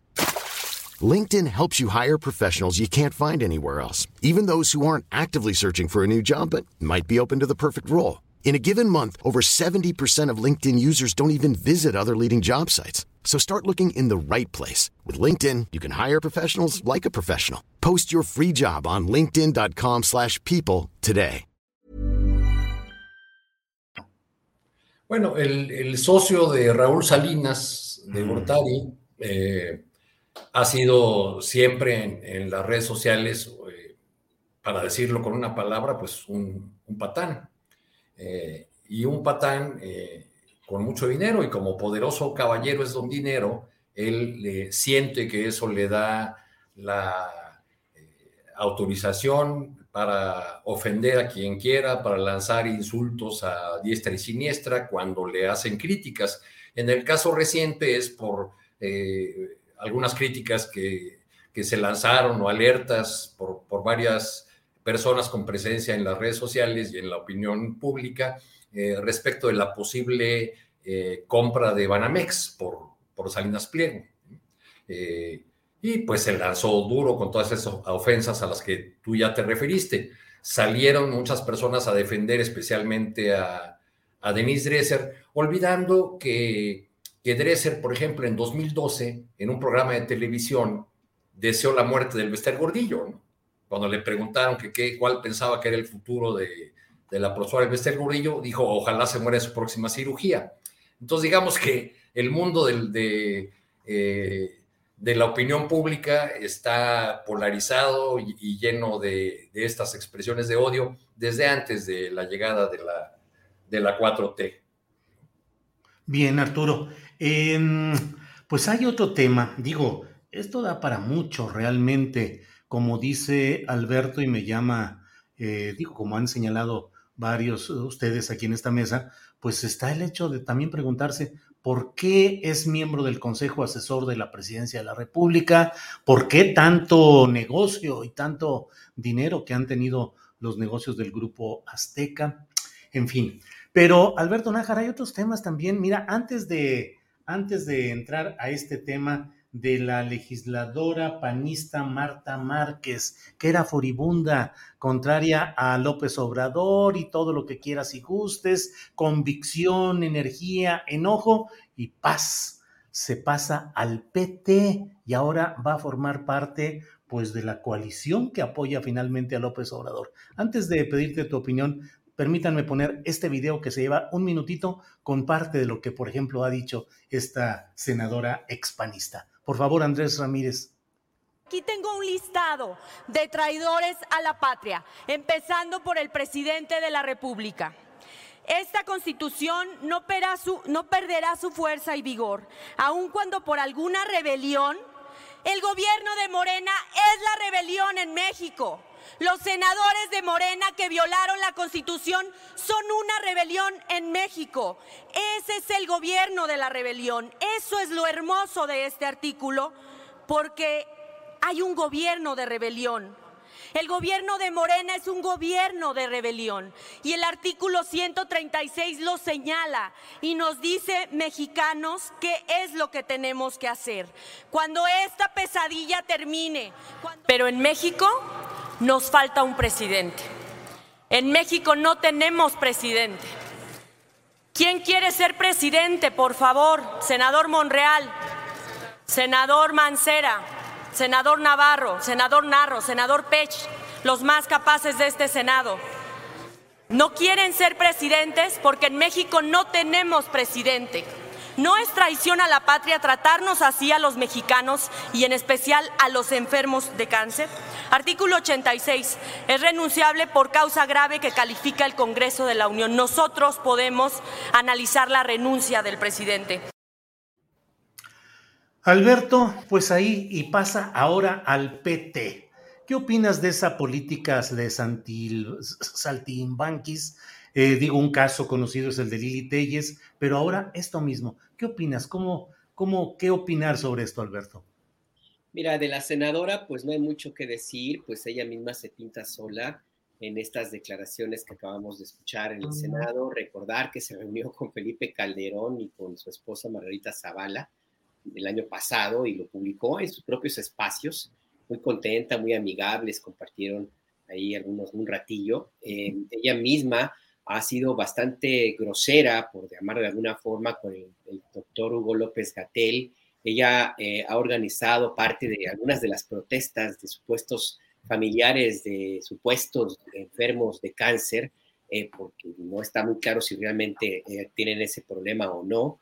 y en fin, que ha sido una crítica muy, muy acérrima, dura del gobierno de la 4T, al que ahora pues pretende alinearse. Entonces eso habla mucho de su propia congruencia y de la forma como esta eh, legisladora entiende la vida política del país y que yo lo veo eh, de una manera bastante pragmática. Simple y sencillamente ve que el barco en el cual ella había estado navegando todavía hasta hace unas horas está todavía más hundido de lo que ya de por sí quedó en 2018.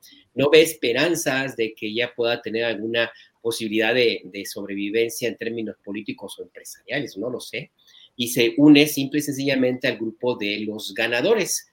Eh, y, ya, pues yo creo que la lectura de la senadora es muy pragmática, dice, pues con de, este lado de la barca o de este lado en esta barca, eh, pues todo va rumbo a pique y pues más vale que ande yo buscando hacia dónde me voy yo a acomodar para salir adelante. ¿Cuál va a ser el futuro político de la, de la senadora? Pues eh, por fortuna, digo por fortuna para Mario Delgado, eh, se, unió al PT y no a Morena, así es que pues ahí no se la puede encargar a Mario Delgado, que ya de por sí tiene fama de recoger cascajo, ¿no? Entonces, pues, pues habrá, que ver, habrá que ver. Yo no le veo eh, más allá de una simple muestra del enorme pragmatismo político que existe en México y que para bien o para mal, pues no se ve, más bien para mal, no se ve que vaya a tener algún momento en el cual, en el cual finalice, Julio. Gracias, Alberto Nájar. Em, Daniela Barragán, ¿qué opinas de este tema específico de la senadora expanista por Aguascalientes, Marta Márquez, que ahora pasa al PT? ¿Qué opinas de esos brincos y de esos cambios, a pesar de todo lo que hemos visto hace unos minutos, que dijo, por ejemplo, esta senadora? Sobre ella, sobre la senadora, afortunadamente creo que para todos nosotros eh, tenemos ahí las pruebas de sus dichos de ayer, de antier, de hace unos meses. O sea, para nosotros, nosotros tenemos la evidencia de lo que realmente piensa esta senadora, pero yo creo que el problema sí son los partidos políticos que se dicen ser de izquierda. Y sí englobo, o sea, ahorita es el caso del PT, pero también mete un poco a, Morena en el paquete. Uno pensaría que después de Lili Telles, del caso Lili Telles se aprenderían lecciones, ¿no? O sea, de quizá al momento de pues tener ya el paquete de votos encima, de, de, fundar partidos, de saber que tienen, tienen la preferencia electoral de gran parte del país, tenían que sumar, tenían que sumar y, aceptar a, quien quisiera en, sus filas, a quien alzara la mano, pero yo creo que a, estas alturas, eh, pues estos partidos tendrían que ponerse un poco más exquisitos, porque no solamente es el asunto de, pues, abrir las puertas y ya, o sea, tienen grandes posibilidades de, ganar, porque, pues, como, como les decía, eh, las encuestas mencionan o, muestran que estos partidos, tanto Morena como PT, pues están acarreando pues la mayoría de los votos. Entonces, es el asunto de ver más allá. ¿Qué va a pasar cuando, por ejemplo, esta mujer esté legislando con en contra de pues acciones que que tiene que defender en teoría un partido de izquierda. Por ejemplo, eh, menciono el asunto de la despenalización del aborto, ¿no? Que es una, eh, una de, los retos del movimiento de mujeres que está más en agenda y que se está avanzando poco a poco en los estados. O sea, está muy bien que ellos estén aceptando en, en los partidos de izquierda quien quieran, pero ¿qué va? O sea, a mí sí me preocupa que no haya un análisis un poco más allá por parte de los dirigentes de los partidos, porque, o sea, si de verdad hay un cambio en la política, pues eh, ahí también se tendría que demostrar, ¿no? En que no se van a poner a, personas solamente por el hecho de ganar puestos, de ganar eh, en, algún, en alguna localidad, o sea, sino de verdaderamente tener, esa es la otra duda, que no tienen en las filas a suficientes personas buenas, a personas creadas en la izquierda como para sean sus cartas principales y no también tener que recurrir a abrirle las puertas al PAN, hay gente de Movimiento Ciudadano también, o sea, es como un asunto que creo que pesa más por parte de los partidos que, que abren las puertas a estas personas que, bueno, ellos también ya se muestran tal cual son, como decía al inicio, tenemos afortunadamente nosotros ya esos videos de cómo le están diciendo casi casi asesino al presidente López Obrador, que ha sido una eh, de las campañas que maneja, que maneja la oposición en los últimos meses, pero creo que la molestia sí tendría que centrarse en los partidos que los aceptan porque tienen todo para poner a mejores candidatos, pero no me explico cómo por qué terminan por abrir, por abrir las puertas y aceptarlos. Ahí veo más el problema. Gracias, Daniela. Eh, Arturo Cano, pues interesante lo que dice Daniela respecto a ese tema. Faltan cuadros en la izquierda, es oportunismo. ¿Qué es lo que sucede? Que pareciera que no hay gente suficiente emergida de procesos sociales de izquierda para ocupar ciertos cargos. ¿Qué opinas de todo esto, del PT aprovechándose de la circunstancia y de esos saltimbanquis, no solo eh, en posiciones legislativas, sino ideológicamente, programáticamente? ¿Qué opinas, Arturo? Bueno, la falta de cuadros me parece algo natural. Si durante tantas décadas eh, dominaron dos fuerzas políticas, sobre todo, pues es eh, casi obvio que los eh, funcionarios, o las figuras con capacidad y conocimiento y experiencia de gobierno, pues vendrían de, de, esas fuerzas políticas, ¿no? A mí, a diferencia de Alberto, pues me parece un acto de congruencia del PT, porque Dado sus eh, orígenes maoístas, recordemos aquella vieja conseja del presidente Mao Zedong, eh, que decía que se abran 100 flores y florezcan 100 escuelas de pensamiento. El problema con este nuevo fichaje del PT es que, al menos por los eh, fragmentos que pusiste en video, pues yo no veo dónde está el pensamiento de la, de la senadora, ¿verdad? ¿O ustedes sí entendieron qué quiso decir con eso de, de tenemos un gobierno de rebelión? Pues no, realmente. No, realmente no, entendí nada. Digo, el PT desde sus orígenes ha sido eh, pues un costal de cascajo, ha, sido un, recipiente para cachar las disidencias del PRI y de otros partidos, eh, y lo sigue siendo ahora. Tuvieron el cuidado de no fichar la morena, sino de que fuera el, el, profe Beto Anaya el que, el que cargara con este, con este personaje. A mí no me asusta que existan chapulines, porque todo cambio de régimen político eh, implica reacomodos, implica realineamiento de fuerzas. Lo que, eh, lo que hace falta, y esa es una discusión interna en Morena, según me han expresado varios dirigentes, pues es qué hace el partido para vigilar y para garantizar que todas esas nuevas adquisiciones actúan sobre todo desde el gobierno, ya sea municipal, estatal o incluso en posiciones eh, federales, actúan conforme los principios de la fuerza a la que se sumaron o del movimiento al que se sumaron. Y bueno, una y otra vez la 4T enuncia sus principios, no robar, mentir, no traicionar y, muchos otros. Entonces, ¿qué hace esa fuerza eh, política ahora mayoritaria para garantizar que eh, sus fichajes que desfondan a, la oposición cada día más, eh, eh, respondan realmente a los principios y al proyecto de, nación que, tiene la 4T. Bien, gracias Arturo. Eh, Alberto Nájar, pues necesariamente vamos a tener que tocar este tema que está ya muy comentado en todos lados, pero parece que falta todavía mucho que decir respecto a los nombramientos o las propuestas para nombramientos diplomáticos que ha hecho el presidente López Obrador y que ha generado pues eh, muchas eh, críticas y reacciones, particularmente pienso en lo relacionado con los exgobernadores priistas de Sonora y de Campeche, que muchos preguntan, nos preguntamos por qué razón se les premia de esa manera. Eh, te pregunto tu opinión sobre eso en lo general, Alberto, y agrego un tuit que emitió Roberto Madrazo Pintado en el cual le pregunta a Alito Moreno, le dice, Alito Moreno, ¿te molestas porque Claudia Pavlovich y Aiza González hayan pactado con Morena o porque lo hicieron antes que tú? Muchos priistas se venden a Morena por miedo a que los investiguen, así como tú en su momento insinuaste que apoyarías la reforma eléctrica de AMLO. ¿Qué opinas, Alberto? El burro hablando de orejas, ¿no? Sí, sí, sí. O el comal le dijo a la olla. Oigan, Alberto y Julio, eh, la pregunta que deberíamos agregar quizá es eh, a, a, qué hemos llegado en el circo de la política nacional que Roberto Madrazo cree tener credenciales para venir a pontificar. Así es, así es. Quiere acortar, cortar el paso en el maratón de la política actual, nuevamente. Exacto. Alberto, por favor. Su atajito, el señor Roberto Madrazo.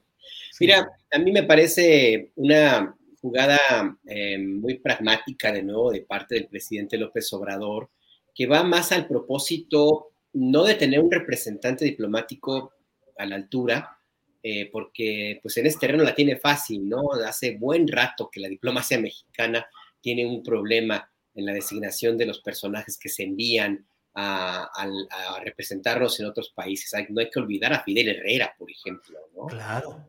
Creo que estuvo en Barcelona también, ¿no? Sí, sí, también, también cónsul en Barcelona y se robaba los ceniceros de cristal, según una denuncia de alguien muy concreto que, señaló eso. Adelante, Alberto. Ya está salado ese consulado, pobre de la, de la gobernadora. ¿Qué les hicimos a los catalanes, hombre? Claro. Sí, sí. Entonces, a mí, a mí yo, yo lo que veo por ahí más bien es un intento de, eh, en dos, bueno, en varias vías. Una de ellas, eh, en lo inmediato, que se llama la discusión por la reforma eléctrica en la Cámara de Diputados. Es un guiño hacia, hacia la bancada priista en el sentido de que si están del lado de, la, de Morena o apoyando al presidente van a ser bien tratados. Y también, por supuesto, una forma de que estos personajes tengan, con el peso político que puedan llegar a tener dentro del PRI, pues puedan ayudar en las negociaciones para obtener los votos que hacen falta para garantizar la aprobación de esta iniciativa presidencial. También es una forma de ponerle una, empezar a hacer una especie de cerco a Alito Moreno, que pues honestamente también él tiene sus cuitas, ¿no? No, no se le puede decir que es un personaje que tenga mucha congruencia o que mantiene una sola línea en torno a, su relación con la, con la 4T. Él en algún momento también se le vinculó como cercano, se le mencionó como cercano al presidente López Obrador. También lo veo como un mensaje para las elecciones Em, de, de, varios estados, de seis estados de la República, donde Morena, según las encuestas, tiene una amplia posibilidad de quedarse con cinco. Eh, solamente Aguascalientes estaría como eh, en duda. Y el mensaje básicamente es a los gobernadores de los estados de filiación priista de que si se portan bien, van a ser recompensados, van a ser admitidos en el paraíso y van a eventualmente hasta pasar por ese proceso de purificación en donde las cuitas, en donde las cuentas pendientes pues pueden recibir el beneficio de, aquella máxima de Benito Juárez, ¿no? Que para los amigos, justicia y gracia. Eh, entonces, eh, eso por un lado. Y por el otro también, obvio que está aplicando la vieja estrategia de divide y vencerás, eh, con miras hacia 2024. También está haciendo los amarres necesarios para garantizar, una, que él llegue con fuerza política suficiente para que el proceso de transición sea como se dé, eh, ocurra de una manera más bien suave, que también mandar el mensaje a la oposición de que no se le vayan a brincar la cadena y pretendan eh, eh, saltarse de la civilidad y por supuesto garantizar que la, que la 4T se prolongue en el cargo por lo menos los próximos, próximos seis años. Entonces sí, yo veo esta una, como una jugada un poco más, más a largo plazo, la oposición con esta, con esta nombramiento pues pierde puntos, este, extravía en sus propios, en sus propios cuitas, en sus propios em, problemas internos, y al mismo tiempo el presidente ya tiene a alguien que le ayude en la Secretaría de Gobernación. El, el, secretario de Gobernación, Adán Augusto, pues está también en negociaciones con una parte del Partido Acción Nacional. Entonces, todo eso junto lo que hace simplemente es presentarnos una aplanadora, una aplanadora que pretende garantizar que el país se vista de color el color del partido Morena en el gobierno. Y habrá que empezar a preguntarse, y con esto cierro, habrá que empezar a preguntarse lo que significa el volver a tener a un país políticamente pintado de un solo color. Hace mucho que no había eso, eh, eh, fue en los tiempos del PRI, y ahora todo se perfila para que sean los tiempos de Morena. ¿Nos conviene? ¿Es por allí? ¿Realmente es lo que necesita el país? Hay que empezar a preguntarse eso. Gracias, Alberto. Eh, Daniela Barragán, ¿qué opinas sobre pues, el revuelo que han generado estos, estas propuestas de nombramientos diplomáticos, eh, la entrega de dos plazas eh, relevantes para exgobernadores priistas, lo que dice Roberto Madrazo, en fin, tu opinión sobre esta tolvanera que sí se ha dado respecto a los nombramientos diplomáticos en curso, Daniela? Exacto. Eh, de entrada, a mí no me parecen estas eh, decisiones del presidente López Obrador, no, no las considero correctas y más si ya tenemos también la historia de cómo, contada por el propio presidente, cómo es que le acuerda darle este, esta propuesta de, a Claudia Pavlovich, que fue que una vez que estaban viajando en la gira, ella le dice que está estudiando ella eh, para diplomacia, relaciones exteriores, y él le dice, ah, pues si quieres, si hay oportunidad, pues lo hacemos. O sea, siento que no es como lo que estaba mencionando hace, hace rato, o sea, si en realidad se está apostando por un cambio de política, pues no apuestas por una de las fichas, eh, pues de las más importantes del prismo puede haber como varias reacciones enfocándome solamente al tema de, Pavlovich, pero justo hoy sale un posicionamiento de, las familias afectadas, de familiares de los bebés de la guardería ABC, por ejemplo, y sale diciendo, ella formó parte de todo lo, mal que se hizo con el caso de la guardería ABC, y yo lo, lo mencionaba también hoy por la mañana, de que eso, ese tipo de argumentos de le dicen al presidente que por favor no la designe como representante de México en Barcelona, esos, esos tipos de argumentos pesan muchísimo más que cualquier otro, que todo lo que pueda, porque el presidente también luego, luego sale con que, que la oposición no le gusta, que, que, que aquello, pero yo creo que sí le hace falta escuchar un poco más.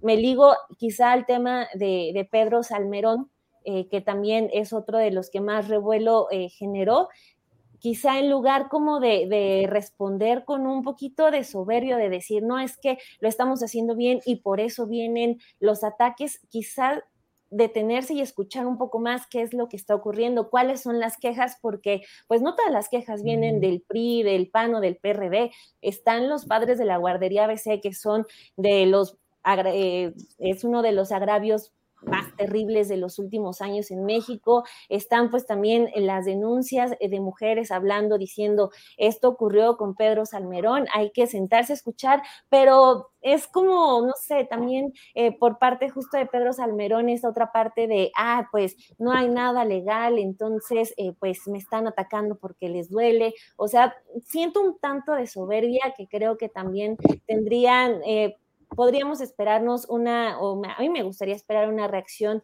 eh, diferente por parte eh, de las autoridades, sobre todo del presidente, de que pues sí, que, comprenda que no todos son eh, ataques orquestados desde la oposición, desde Claudia X González, sino que hay de verdad críticas que pueden ayudarle a tomar mejores decisiones, a rectificar, porque también eso no tiene nada de malo, no tiene nada de malo rectificar, pero también es como tener mucho cuidado en que no le, no le encuentre ni un solo detalle, pero pues eso mismo provoca que se aferre a una decisión. Lo vimos con, con Félix Salgado Macedonio también, mientras más estaba creciendo las acusaciones eh, de violencia contra este, este señor, pues el presidente más lo defendía. Entonces, creo que sí es una bolita de nieve que va a ir creciendo y que no va a llegar a buen puerto cuando, sobre todo en el caso de Claudia Pavlovich, los papás de la guardería ABC están hablando, pidiéndole que no. Eh, a ellos debería escucharlo, pero lo veo muy complicado. Gracias, Daniela Barragán. Eh, Arturo Cano, ¿qué opinas sobre este tema de las propuestas de nombramientos diplomáticos? Yo escribí en una columna que de esos 16 nombramientos o propuestas, eh, solo tres corresponden específicamente a diplomáticos que fueron movidos de una, em, eh, de una plaza o de una sede a otra, que ocho fueron pues relacionados, dos relacionados pues con exgobernadores priistas, seis con plena identificación política con la 4T y que luego hubo cinco que son, formaron parte del equipo operativo de Marcelo Ebrard. ¿Qué opinas en general de todo el revuelo que se ha generado, algunos de los casos polémicos? ¿Qué nos dices, Arturo? Recordé un, un video en el que se observa la reacción del ahora gobernador de Sinaloa, Rubén Rocha, cuando el presidente López Obrador anuncia que Quirino Ordaz será propuesto como embajador en España. que por cierto eh, no le han dado el beneplácito, me parece todavía, ¿no? O sea, ha demorado el beneplácito del gobierno español. Pero bueno, la cara de sorpresa de Rubén Rocha eh, me hizo pensar en, eh, que se vio en aquel video, me, hizo pensar en qué cara habrá puesto Alfonso Durazo, claro. que durante su campaña hizo muchas críticas al gobierno de Pavlovich, que en 2018 escribió un tuit diciendo que por desgracia Sonora había alcanzado el primer lugar en actos de corrupción eh, y escribió eh, el ahora gobernador de Sonora, no me quiero imaginar cómo va a terminar esto. comparto la, idea de, Alberto en el sentido de que se trata de una jugada pragmática, de que el presidente López Obrador está empeñado en eh, en quebrar al, PRI o en terminar de quebrarlo para obtener como acomodar lugar los votos necesarios para la aprobación de la reforma eléctrica, que es, eh, creo yo, una de sus prioridades centrales. Eh, y puede ser que lo consiga. alguien eh, le atribuye a Fidel Herrera, que fue cónsul en Barcelona, aquella, aquella frase de la sabiduría priista de que lo que se puede comprar con lana es barato. Digamos que parafraseando a don Fidel Herrera, podríamos decir que lo que se puede conseguir con algunos cargos diplomáticos, pues lo mismo.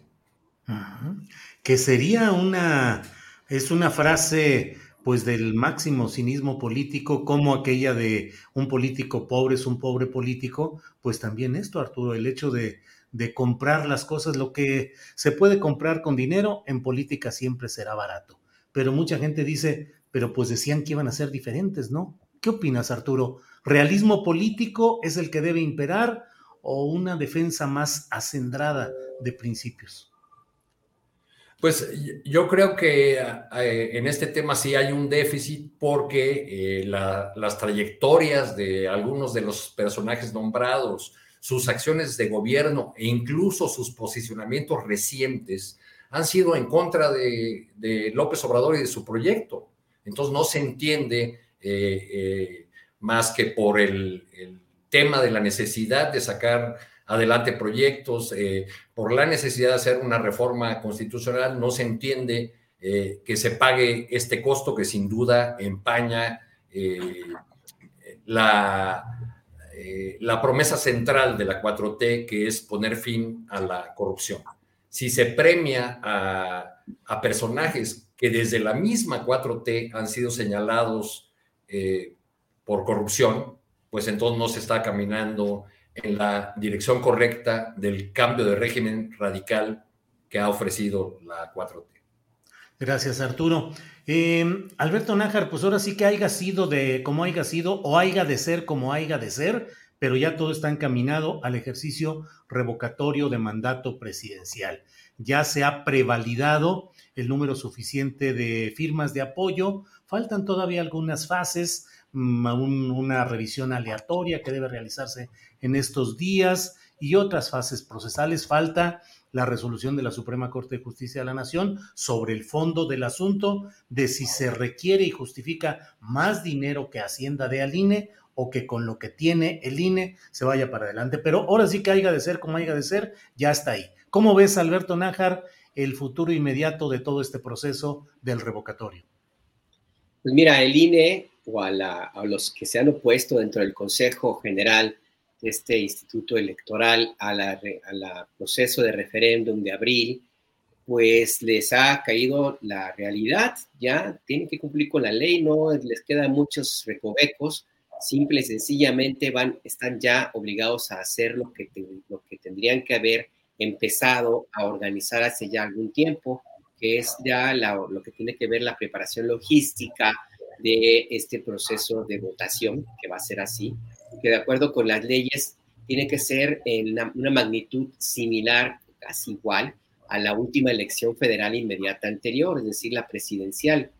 Em, ya al INE no le queda más allá que esperar que se resuelvan estos estos, eh, estos elementos que tú mencionas, pero ya tiene o tendría que estar el instituto al 100%, si no es que más, en la preparación ya de la logística del terreno en campo, de la búsqueda de la instalación de las casillas, de imprimir la papelería que va a utilizarse, de la elección, de la selección y capacitación de los funcionarios de estas casillas, eh, todo lo que implica una votación de esta, de esta envergadura. Y yo no he tenido noticias, no sé si ustedes han leído por ahí algo, de cómo va este proceso eh, ya meramente logístico del de el ejercicio que va a ocurrir en abril de, ya, de abril de este, de este mismo año, lo cual me llama la atención, pues, que, que no, tengamos noticias de ello, eh, porque el argumento era que eh, no se habían reunido los votos, las firmas suficientes, bueno, ya está allí, pero tampoco podemos decir que, que el INE no tendría que haberse preparado desde antes. Yo no descartaría que en algún momento este ejercicio no resulte del todo bien y no necesariamente porque no participe la gente, sino porque hay una deficiente organización que será eventualmente atribuida a la premura con la cual tuvieron que hacerlo. Yo nada más adelanto con base en la experiencia de lo que ha ocurrido por allí. Y bueno, me llama la atención de esto que les, que les comento, porque parece que hay un intento todavía de prolongar el debate político eh, por algunos días más. Yo no, no tengo otra forma de entender o interpretar este personaje que dieron a conocer ayer, creo, esta caricatura del chipotle o no sé qué. Sí. Eh, híjole, yo espero que no hayan pagado por eso y si lo hicieron, pues que, haya sido muy poquito, pero quién sabe. Eh, a mí esto, francamente, me parece de, muy elemental y no tengo otra lectura más que un intento de distraer el, el, debate, de llevarlo hacia, hacia este personaje y sacar la mirada de lo que importa, que es, insisto, la organización ya en el terreno de la, del referéndum. Así es que, pues sí, pues mientras son peras o ya tenemos a un nuevo participante en el debate político, los memes están a la orden del día, no, quien dijera que en realidad eh, la inspiración eh, para eh, hacer el perfil de este personaje, pues es Lorenzo Córdoba en sus momentos de exaltación. yo creo que les salió el tiro por la culata, si ese es el sentido. Bueno, pues al chipotle dicen Daniela, al chipotle es lo que, lo que este intento de respuesta, pues pienso yo que a una narrativa obradorista en lo general, pues que es muy directa, muy sencilla, muy popular, y bueno, ahora eh, digamos que la aristocracia del INE se pone sabrosa y plantea este, este, esta propuesta en internet de al chipotle. ¿Qué opinas? de la, del ejercicio revocatorio que viene Daniela Barragán y qué resulta, digo, no el resultado eh, de la, de, la, del ejercicio en sí, que obviamente no va a ser contrario al presidente López Obrador, sino en términos políticos, ¿cuáles saldos podemos ya ir viendo de todo este proceso? ¿Qué opinas en lo general, Daniela, por favor? Pues sí, eh, de entrada está bien que ya tenemos ahí el 100% eh, de las firmas. También, como, como bien dices, Julio, pues ya sabemos de antemano cuál va a ser el resultado, pero sí creo que este asunto eh, de la disputa, de la pelea entre gobierno federal y, e INE está lejos de acabarse porque también veo yo que ya hay un tema muy de orgullo dentro, o sea, de muchos de los consejeros, de las consejeras, por todo este asunto del presupuesto, porque eh, ya decidieron iniciar esa batalla por, por los salarios, por las prestaciones y aunque ya están diciendo el INE continuó con el conteo, ya está el 100% de las firmas solicitadas. Siento que vamos a tener algo no tan, no sé si igual o también me atrevo a decir que un poquito peor, como lo que vimos con el asunto eh, de las casillas para el juicio expresidentes. Recuerden ustedes que la noticia ese día fue que había gente que tenía que caminar, que viajar hasta horas para llegar a su casilla, para encontrarla, y bueno, lo que el resultado al final de cuentas fue que, es, eh, que se logró pues acumular una cantidad de votos muy, muy, muy, muy baja, y bueno, eh, va a quedar eso como, como precedente del primer ejercicio de revocación, que es bueno, que es eh, eso es lo que, lo que ha mencionado justo López Obrador, que ya exista, que esté esa herramienta, pero yo creo que vamos a tener un ejercicio pues muy débil. Eh, las firmas, pues obviamente, aunque vayan la mayoría por el eh, por la que Andrés Manuel siga, pues van a ser muy pocas, va a ser poco significativo, justo porque no, no creo que, que el hecho de haber alcanzado el 100% de las firmas, como que obligue tanto al INE como al gobierno federal a brincar la página del tema presupuestal, sino todo lo contrario. Este asunto del Chile ya es una eh, son patadas de ahogado, no sabemos a quién se le ocurrió. Yo recordaba esa, esa columna que se volvió tal cual un meme, un chiste de reforma del cachas, del Vaz carnal. Este asunto de querer como tener un lenguaje, no sé si, no sé, popular o algo así, pero pues, híjole, esa vez, esa vez con, con esa columna de reforma, pues todo el mundo nos terminamos burlando y el INE hace exactamente lo mismo con este personaje que desde el nombre, el dibujito es pésimo, es muy, muy mal. Así es, así es. Gracias, eh, Daniela. Eh, Arturo Cano, ya dinos la verdad. ¿Se va a ir Lorenzo Córdoba antes de tiempo? ¿Va a transitar esta etapa difícil y terminará su encargo en el momento en el que eh, constitucionalmente o, por decisión del Poder Legislativo fue electo. ¿Cómo ves el, la estancia y el futuro político de Lorenzo Córdoba? Dino, por favor, al chipotle. Bueno, al, chipotle yo creo que Lorenzo Córdoba, eh, Ciro Murayama y los consejeros que les acompañan están desde hace tiempo ya dispuestos a hacer una suerte de, así se ven a sí mismos, de mártires de la democracia, que para ellos es más eh, eh, redituable eh, por la manera como han transitado este conflicto con el gobierno federal, es más redituable el choque que la conciliación.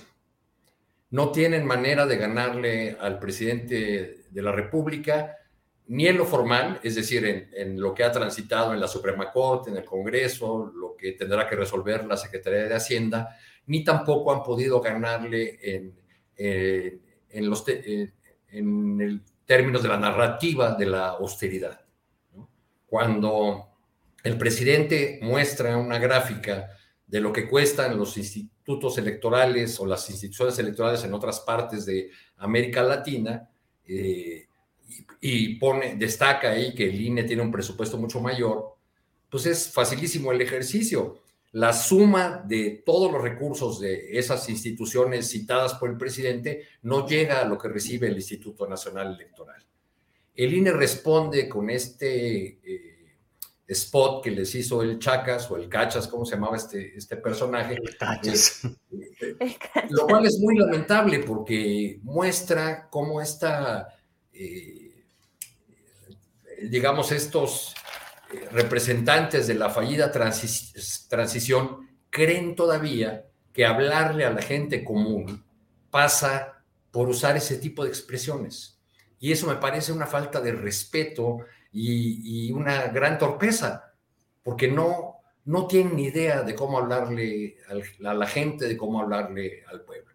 Eh, la, la pregunta que quizá deberíamos hacernos es si en este choque, si en este camino que los consejeros electorales, que el árbitro ha decidido emprender en contra del gobierno, está dispuesto a, dañar profundamente al propio Instituto Nacional Electoral. Es decir, si no estamos frente a la paradoja de que los defensores de las instituciones frente al, gobierno que ellos dicen autoritario de, López Obrador son ellos mismos quien, quienes terminarán dañando a estas instituciones. Gracias, Arturo. Bueno, son las 2 de la tarde con 51 minutos, ya estamos en la parte final de este programa. Eh, Daniela, eh, solemos decir que al final eh, un postrecito, lo que cada quien quiera decir, de lo que quiera, invitaciones, comentarios, reflexiones, lo que sea. Así es que comienzo con Alberto Nájar pidiéndole eh, que aborde el tema que desee en esta parte final, por favor, Alberto. Mira, eh, a propósito de esta discusión que hay en torno a, la, pues, este ridículo de la pareja que gobierna en Nuevo León sobre que se llevaron a un niño eh, vulnerando todos sus derechos, no voy a agregar nada más de lo que dijeron las jefas Daniela Pastrana y Lidiet Carrión. Yo quiero hacer una, una, llamar la atención sobre algo que ha pasado totalmente de bajísimo perfil el gobierno de Estados Unidos la semana pasada dio a conocer las cifras de su año fiscal 2021, donde habla que en, eh, detuvo la Border Patrol a 146 mil menores no acompañados, niños y adolescentes migrantes que llegaron a la frontera sur de Estados Unidos, cruzaron todo México y se entregaron con la esperanza de obtener el asilo, el asilo humanitario en ese país. Hablamos de que la crisis humanitaria, como le definió Barack Obama en su momento cuando era presidente, debido a la llegada de, una oleada importantísima de niños no acompañados a las fronteras de su país, en ese momento se habló de 60 mil niños. Ahora hablamos casi tres veces esa cantidad de menores no acompañados que han cruzado un país como México. ¿Cómo llegaron? ¿De qué manera? ¿Qué nadie los vio? Es una pregunta que habría que hacerse, sobre todo si tenemos el cerco militar más intenso y grande de la historia de México, dedicado exclusivamente para contener la migración regular en el sur de nuestro país. Eh, estos menores llegaron de alguna forma y hay que investigar por qué. Y lo digo porque, bueno, acaba de ocurrir una tragedia. Una niña originaria de Venezuela murió ahogada al intentar cruzar el río Bravo. Es una tragedia más que se suma a esas otras 146 mil, porque cada uno de estos niños es una historia fallida, es una tragedia. No son nada más números. Entonces yo quiero llamar la atención a este tema que ha pasado de bajísimo perfil.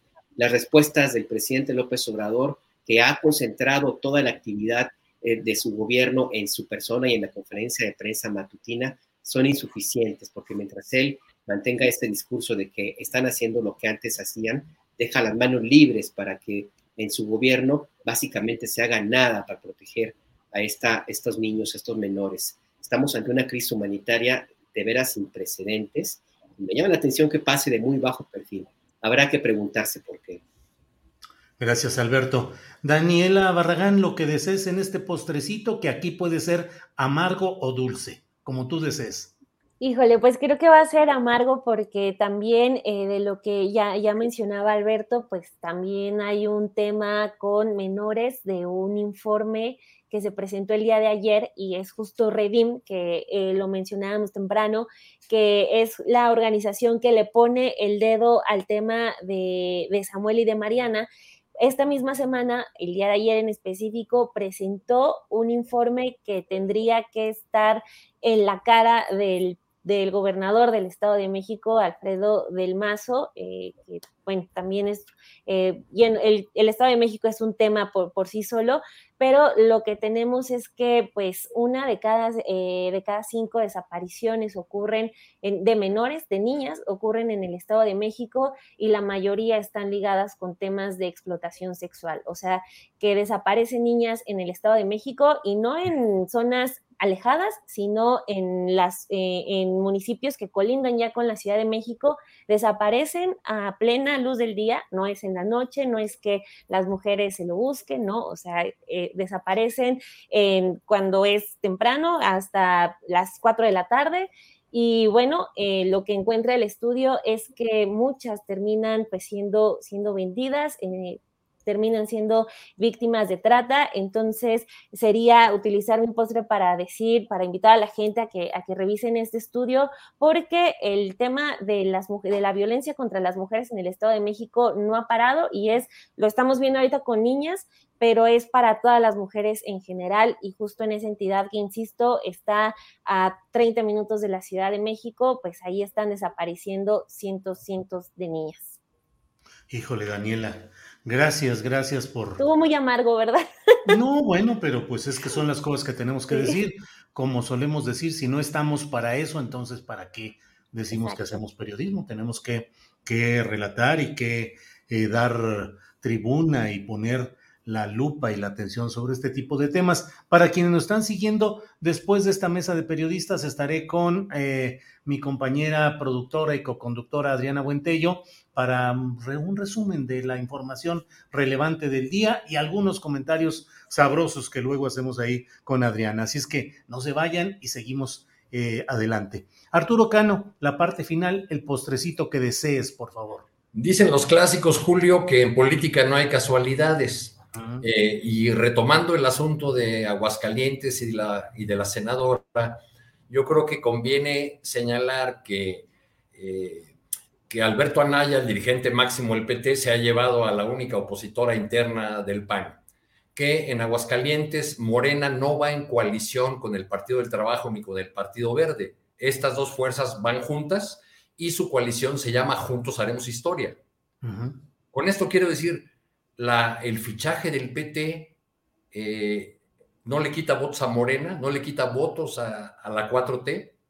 No será entonces que como parte de las negociaciones de, para conseguir los votos necesarios para la reforma eléctrica, pues ya Aguascalientes irá al PAN, porque las fuerzas de la 4T van divididas. Cierto, cierto, claro que sí, Arturo. Bien, pues estas son las reflexiones que tenemos y la información, el análisis que vamos dando en esta mesa de periodismo. Pues Alberto Nájar, hemos llegado ya al final. Muchas gracias. Eh, eh, ¿Cómo van en Momentum? ¿Cómo va el trabajo ahí donde te veo de saco y de corbata? ¿Cómo vas ahí, Alberto? Vamos bien, vamos a cumplir un año al aire, el 25 de este mes, ahí estamos. El 25, órale, muy bien. Ya, un año, así es que pues están cordialmente invitados, por supuesto, a la, celebración. Ya vamos a ver cómo, cómo lo hacemos. Eh, igual, pues no es requisito ponerse saco y corbata, eso más inicial, pero, pero bueno, pues ahí ya ya, le estaremos dando noticias. En, estos tiempos la preocupación más bien es el contagiadero, ¿verdad? Para hacer eh, eventos de esa naturaleza. Sí, no, la, verdad es que como bien dices, si no tienes un amigo que ya tiene Omicron, estás muy solo en este planeta. Eh, sí, sí. Gracias, Alberto. Daniela, Daniela Barragán, ¿cómo van en Café y Noticias? Pues todo muy bien ahí tempranito con, junto con Romina Gándara, ahí, la llevamos, pues llevándoles toda, toda la información por la mañana y pues bien contentos y también con, toda, con todos los reportajes que les presentamos en, en sinembargo.mx, ahí también la invitación para que se den una vuelta. Gracias, Daniela. Arturo Cano, gracias. ¿Cómo va el reporteo de asuntos sociales, eh, políticos? Eh, el Ahí andamos, Julio. Hace un rato estuve frente a la Secretaría de Gobernación acompañando a los estudiantes de la Escuela Nacional de Antropología. Me llamó la atención el discurso de un muchacho, estudiante de Antropología Social, José Juan Zamora, que aludió a la lucha contra la corrupción y contra la burocracia dorada del presidente López Obrador y pidió que no se haga tabla rasa y que no se considere igual a los altos funcionarios que a profesores que cobrando por hora, semana, mes, ganan 1.500 pesos mensuales. Claro, claro, claro. Muy bien, pues muchas gracias a los tres. Eh, gracias. Le mandamos un abrazo a Juan Becerra Costa, que está en un proceso de descanso obligatorio, eh, pero ya pronto estará reactivado. Le enviamos saludos y abrazos al buen Juan Becerra Acosta. Alberto, gracias y buenas tardes. Hasta luego, un abrazo. Daniela, gracias y buenas tardes. Muchas gracias, Julio. Muchas, de verdad, muchas gracias por la invitación y también a Alberto y Arturo, gracias. Arturo Cano, gracias y buenas tardes. Buenas tardes, Julio. Hasta luego. Bien, gracias a los tres. Nos vemos pronto. Hasta luego. Bien, pues son las 3 de la tarde en punto y este es el momento exacto para pedirle a nuestra compañera Adriana Buentello que se haga presente con esta magia del Internet. Adriana, ya estamos de regreso. Julio, ya para cerrar, eh, pues esta parte informativa hay algunos, todavía algunos temas interesantes. Eh, comentar eh, primero que el presidente de la Junta de Coordinación Política, Julio, y senador de Morena, Ricardo Monreal, dio a conocer que se reunió con el secretario de Gobernación, Adán Augusto López Hernández, para conversar sobre la agenda prioritaria del Senado en un ambiente, señala en un tuit, cordial y de auténtica colaboración entre poderes. Hay que recordar también, Julio, que ayer por la tarde, en una conferencia que dio a medios el senador Monreal, descartó que se vaya a dar una rebelión en la bancada de Morena o que se haya integrado una bancada alterna, aunque también algo que reconoció Julio es que está consciente de las tormentas de la política y también pues esto se da Julio en medio de una batalla por la candidatura eh, presidencial para el 2024 y también por el hecho de estas acusaciones que ha hecho el senador en contra de Cuitláhuac García, gobernador de Veracruz. Eh, las eh, palabras del senador Monreal dice, no hay sino solo un grupo parlamentario y con él se van a tomar las decisiones que acompañen al presidente. Esto eh, lo comentó ayer en esta conferencia de prensa y hoy se reunió con el secretario de Gobernación y así lo dio a conocer en sus redes sociales. Y Julio, hoy en la conferencia mañanera, el presidente López Obrador, eh, sobre esta ratificación al exgobernador de Sinaloa como embajador de México en España, Kirin Ordaz. Bueno, el presidente dijo que aún no ha habido este proceso de ratificación o no se ha notificado al gobierno eh, sobre esta situación, pero que en unos días más seguramente se avalaría, ya que no hay ningún motivo para que no se acepte. Si te parece, vamos a escuchar. Pues va bien, es eh, un proceso, este, tarda, eh, pero no ha habido ninguna notificación del gobierno de España de que no acepten a Quirino Ordaz como embajador. Yo creo que ya en unos días más mm, se va a dar el beneplácito. No hay ningún motivo para que no se este, acepte. Claro, nuestros adversarios quisieran que nos, nos rechazaran nuestra propuesta, ¿no? Que hubiese pleito con el gobierno español. Pues no, están bien las relaciones. Bueno, esto dijo sobre este tema, Julio, ¿cómo ves?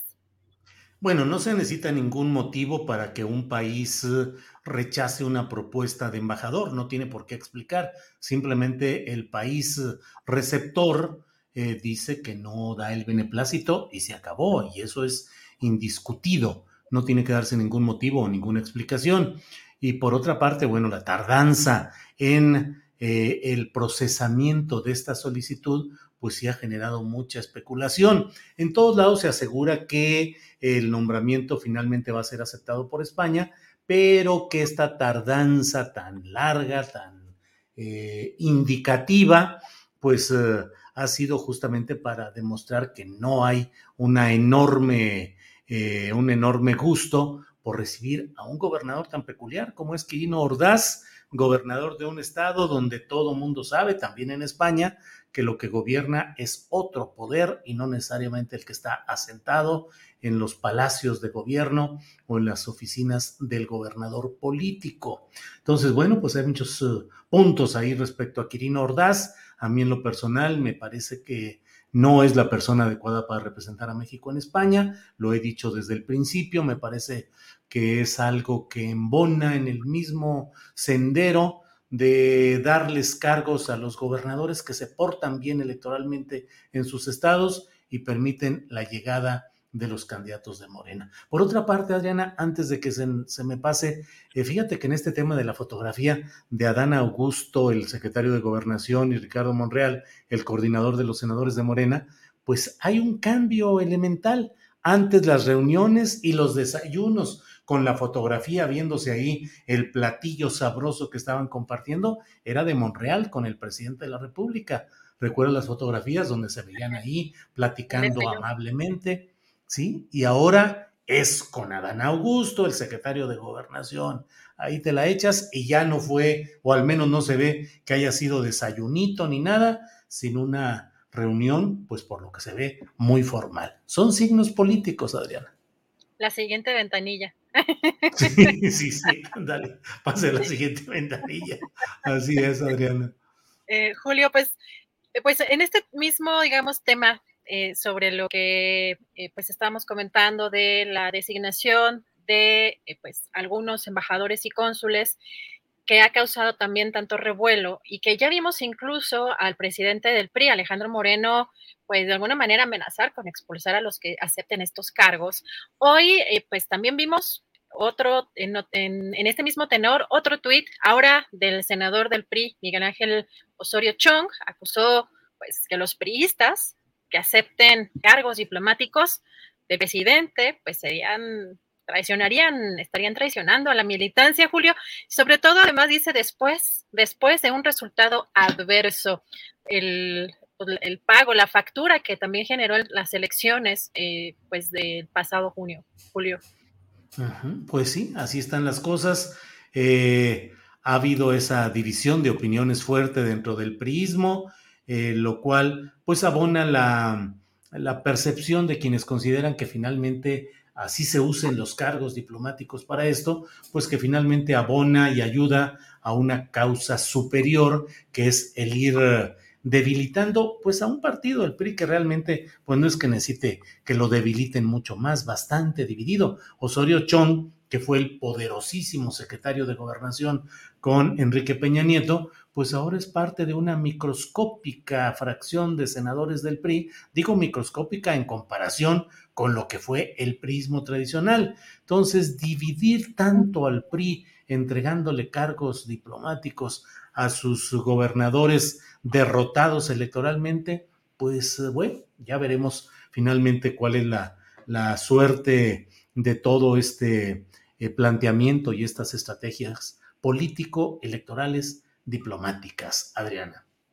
Falta ver también este, estos personajes, Julio, qué influencia tienen, por ejemplo, en el Congreso, porque también pues viene este año de aprobación de reformas y que creo que el presidente podría estar buscando mover otras piezas, ya que digamos de alguna manera frente a los líderes principales de los partidos eh, opositores, pues hay una especie de negativa, sobre todo las, a las principales reformas que son la eléctrica, ¿no? Y la electoral, Julio. Pero bueno, pasando a otro tema, eh, bueno, el tema de la revocación de mandato, pues lo que está eh, a la orden del día también. Hay aquí también, también interesante porque la mesa directiva de la Comisión Permanente del Congreso de la Unión concedió ya licencia al senador Félix Salgado Macedonio para que se separe de estas funciones legislativas. Hay que recordar que eh, el senador Félix Salgado Macedonio hace algunos días anunció que iba a solicitar esta licencia, Julio, para dedicarse de tiempo completo a apoyar la consulta popular eh, de revocación de mandato, pero también eh, recordar que el INE el día de ayer dijo que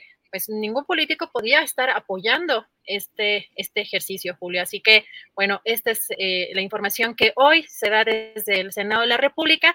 Y, bueno, en información también que trae el corresponsal de Milenio en, en, Nuevo León, que me parece que es importante sobre las declaraciones de Samuel García, respecto a lo que pues hemos tratado a lo largo de este programa del uso de un niño como prestado para hacerse una especie de campaña político-publicidad, el gobernador descartó haber violado eh, esta, eh, la ley luego de haber obtenido un permiso para que él y Mariana Rodríguez eh, convivieran con un bebé de capullos durante el fin de semana.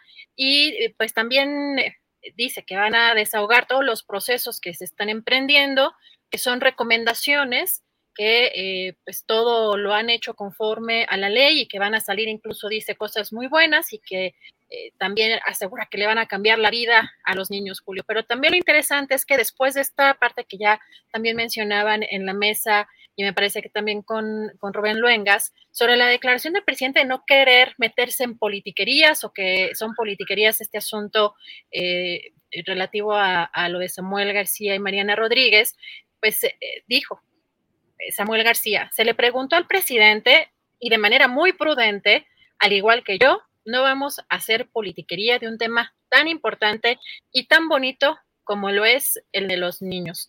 Son las palabras del gobernador Julio. Pues no sé si nosotros hicimos politiquerías o fueron más bien ellos. ¿Cómo ves, Julio? Pues sí, realmente eh, resulta siempre muy preocupante eso, Adriana cómo se enfrentan con tanta energía y enjundia ciertos temas normalmente de índole política y electoral específicamente, y temas profundos que deberían estar ahorita preocupándonos a todos, como es el de este asunto de los menores de edad en los eh, centros DIF a nivel nacional y a nivel eh, de los estados, pues, eh, pues no son politiquerías, al contrario, todo lo contrario, pero bueno, pues son eh, de estas maneras en las que con frecuencia se elude ir al fondo de temas delicados. Y bueno, pues la verdad, la declaración del gobernador de Nuevo León, pues está en ese mismo esquema del amor y eh, la buena onda, de lo cual ya hemos hablado abundantemente en este programa, Adrián. Así es, Julio. Pues vamos a seguir dándole seguimiento porque faltan pues muchas reacciones y pues el seguimiento de algunos eh, procesos eh, frente a este tema y así que vamos a estarle dando seguimiento y recordarles que pues hoy nos desmonetizaron desde muy temprano. Agradecemos muchísimo todas las, las colaboraciones. Por ahí también Periodistas Unidos, nuestros queridos colegas Alejandro y Jorge Meléndez, nos mandaron por ahí un apoyo también ellos. Un abrazote, muchísimas gracias. También eh, eh, me parece, ay, se me fue el nombre, pero bueno, Ruth Resendis también nos mandó un gran apoyo. Muchísimas gracias a todos. Si nos pueden apoyar con lo que quieran, con lo que gusten, con lo que tengan posibilidad, pero si no, pues un like también nos, nos ayuda muchísimo. Y recuerden visitar julioastillero.com. Eh, de aquí a mañana, bueno, toda la información eh, que surja en, en el resto del día, Julio. Oye, Adriana, antes de cerrar, déjame dos cosas. Uno, comentar un poquito sobre un artículo de Laura Castellanos y luego espero que el post-COVID no haga que se me olvide de platicar ahorita de cómo creo que hasta pues eh, facialmente nos vemos más contentos con la tranquilidad de poder hacer un programa con la absoluta libertad con todos los temas que queremos abordar, sin estarnos cuidando de no decir cártel porque nos va a castigar YouTube, no decir asesinado porque nos va a castigar, castigar YouTube. Somos eh, eh, pues nos gusta la mala vida, yo creo, porque mira, ni nos desmonetizan, va, eh, son problemas económicos, no tenemos eh, los recursos adecuados que, deberíamos de tener y sin embargo nos sentimos muy contentos. Déjame, ahorita volvemos sobre esto, mientras déjame compartir con quienes nos escuchan de que Laura Castellanos, nuestra compañera periodista dedicada siempre a temas de derechos de pueblos originarios, perspectiva de género, luchas sociales, eh, ha escrito en la página del Washington Post en español un artículo en el cual advierte y dice, el Estado mexicano pone en juego el futuro del territorio indígena porque la Suprema Corte de Justicia debe tomar una resolución respecto a una, un amparo que ha solicitado eh, una pequeña comunidad, Nahua, Tecoltemic, del municipio de Ixtacamaxtitlán, Puebla, que va a implicar una definición respecto a si se respetan realmente los derechos territoriales de los pueblos originarios o se siguen se sigue dando prioridad a otro tipo de intereses políticos, empresariales, económicos. Es una resolución que está por tomar la Suprema Corte de Justicia de la Nación y de ello van a depender muchas cosas para ver en materia de ley minera, en materia de disposiciones sobre recursos naturales de los pueblos, cuál es la postura del Estado mexicano, si va a respetar esos derechos de los pueblos originarios o se van a permitir todo ese tipo de empresas extractivistas, es decir, que se dedican a extraer la riqueza y a comercializarla solo para sus fines eh, comerciales y económicos, sin atender la eh, la economía comunal, sin atender a los pueblos originarios, sin atender el medio ambiente, haciendo negocio como sea y vámonos que ahí dejamos el tiradero más adelante. En fin, va a ser interesante este tema que aborda Laura Castellanos. Y Adriana, pues contentos, te veo bien contenta del programa de hoy, luego de que sea como sea, aunque sabíamos que nos iban a desmonetizar, nos aventamos y dijimos, adelante, hay que tratar este tema. Adriana. Tu micrófono, tu micrófono. Perdón, es que estaba pasando el del gas y ya sabes. ¡Ah, el gas! Adelante. Pero eh, contenta porque de pronto sí es, eh, yo digo la gastritis, o siempre digo el, el este, el, eh, ¿cómo se dice la, cuando tienes un hoyito en la, ay, se me va, bueno. Una úlcera. Ajá, siempre digo, ay, la úlcera, ni tengo úlcera ni nada, pero siempre digo, ay, la úlcera, porque obviamente la presión no la vaya a regar, no vaya a decir algo, porque incluso me acuerdo que en, el, en la pasada elección, Julio, dije este, que alguien violó la veda electoral por decir violó. Sí, sí, sí. Nos van a castigar por violación sí, qué horror. O sea, entonces, pues obviamente uno tiene ya, o sea, yo ya traigo así como de, a ver qué digo, cómo sustituyo tal por cual, y, y pues sí, resulta a veces pues muy estresante esa parte. Entonces, cuando pues ya de pronto pues aflojas la, la, digamos, el vocabulario ya con más fluidez, con más tranquilidad, pero es increíble lo que, lo que estamos viviendo, no nada más nosotros, pues yo creo que esto obviamente es una situación generalizada, pero pues este tema tan importante, lo que trataste con Daniela y con Lidiet, y que no pueda ser tratado, porque el hecho de que esté subido el contenido no quiere decir que sea un tema, digamos, de libertad, porque no estamos, no se está, los creadores de contenido no están recibiendo ¿no? El, pago por, por ese esfuerzo. Entonces, más bien, YouTube se ha dedicado a lucrar con todos los creadores de contenido en condiciones cada vez pues más opacas, más complejas y en un pues en un nivel de censura que me parece ya bestial. Así que bueno, sí, eh, por ese lado de, tener, pues ya no estar con esa presión, pero pues sí tristes porque pues, finalmente el trabajo que hacemos, ¿no? Y que lo hacemos con mucho cariño, pues cada vez de pronto se viene complicando más a la hora de, querer incorporar incluso a más eh, colegas, ¿no? Al equipo, etcétera, pues eso pues viene restringiendo un poco pues la situación, pero pues yo estoy muy contenta además de que veo que hay mucha gente solidaria y que y, además me gusta leer los comentarios de la gente crítica, ¿no? De, la comunidad que hemos logrado, que, me, gusta ya de pronto, aunque hay de todo, pero hay mucha gente que sí valora eh, estos esfuerzos independientes. Así que por ese lado sí, Julio. Sí, mira, veo aquí María Guzmán, digo, eh, quienes nos han enviado algún apoyo y que tengo aquí a la vista. Eh, Letra y Luna dice que nunca se haga el silencio. María Guzmán, de quien ya dije. Nacho Flores, nos envía también un apoyo económico. Felipe 85, gracias por su trabajo periodístico y de diversidad de opiniones. No siempre coincido. Eh, Itzel Flores, sigan mencionando los temas importantes. Son algunos. Eh, Ruth Resendis, que ya lo mencionaste, y también otros reportes que llegan de algunas aportaciones a través de BBVA Bancomer, BBVA Bancomer, em, que también ahí por ahí nos envían. Eh, y agradecemos mucho. Pues bueno, Adriana, pues a preparar el programa de mañana y a estar contentos y con la bandera del periodismo por delante. Así es que vámonos tendidos, Adriana. Así es, Julio, con mucho gusto, mucha pasión periodística. Gracias a todos, provecho hasta mañana.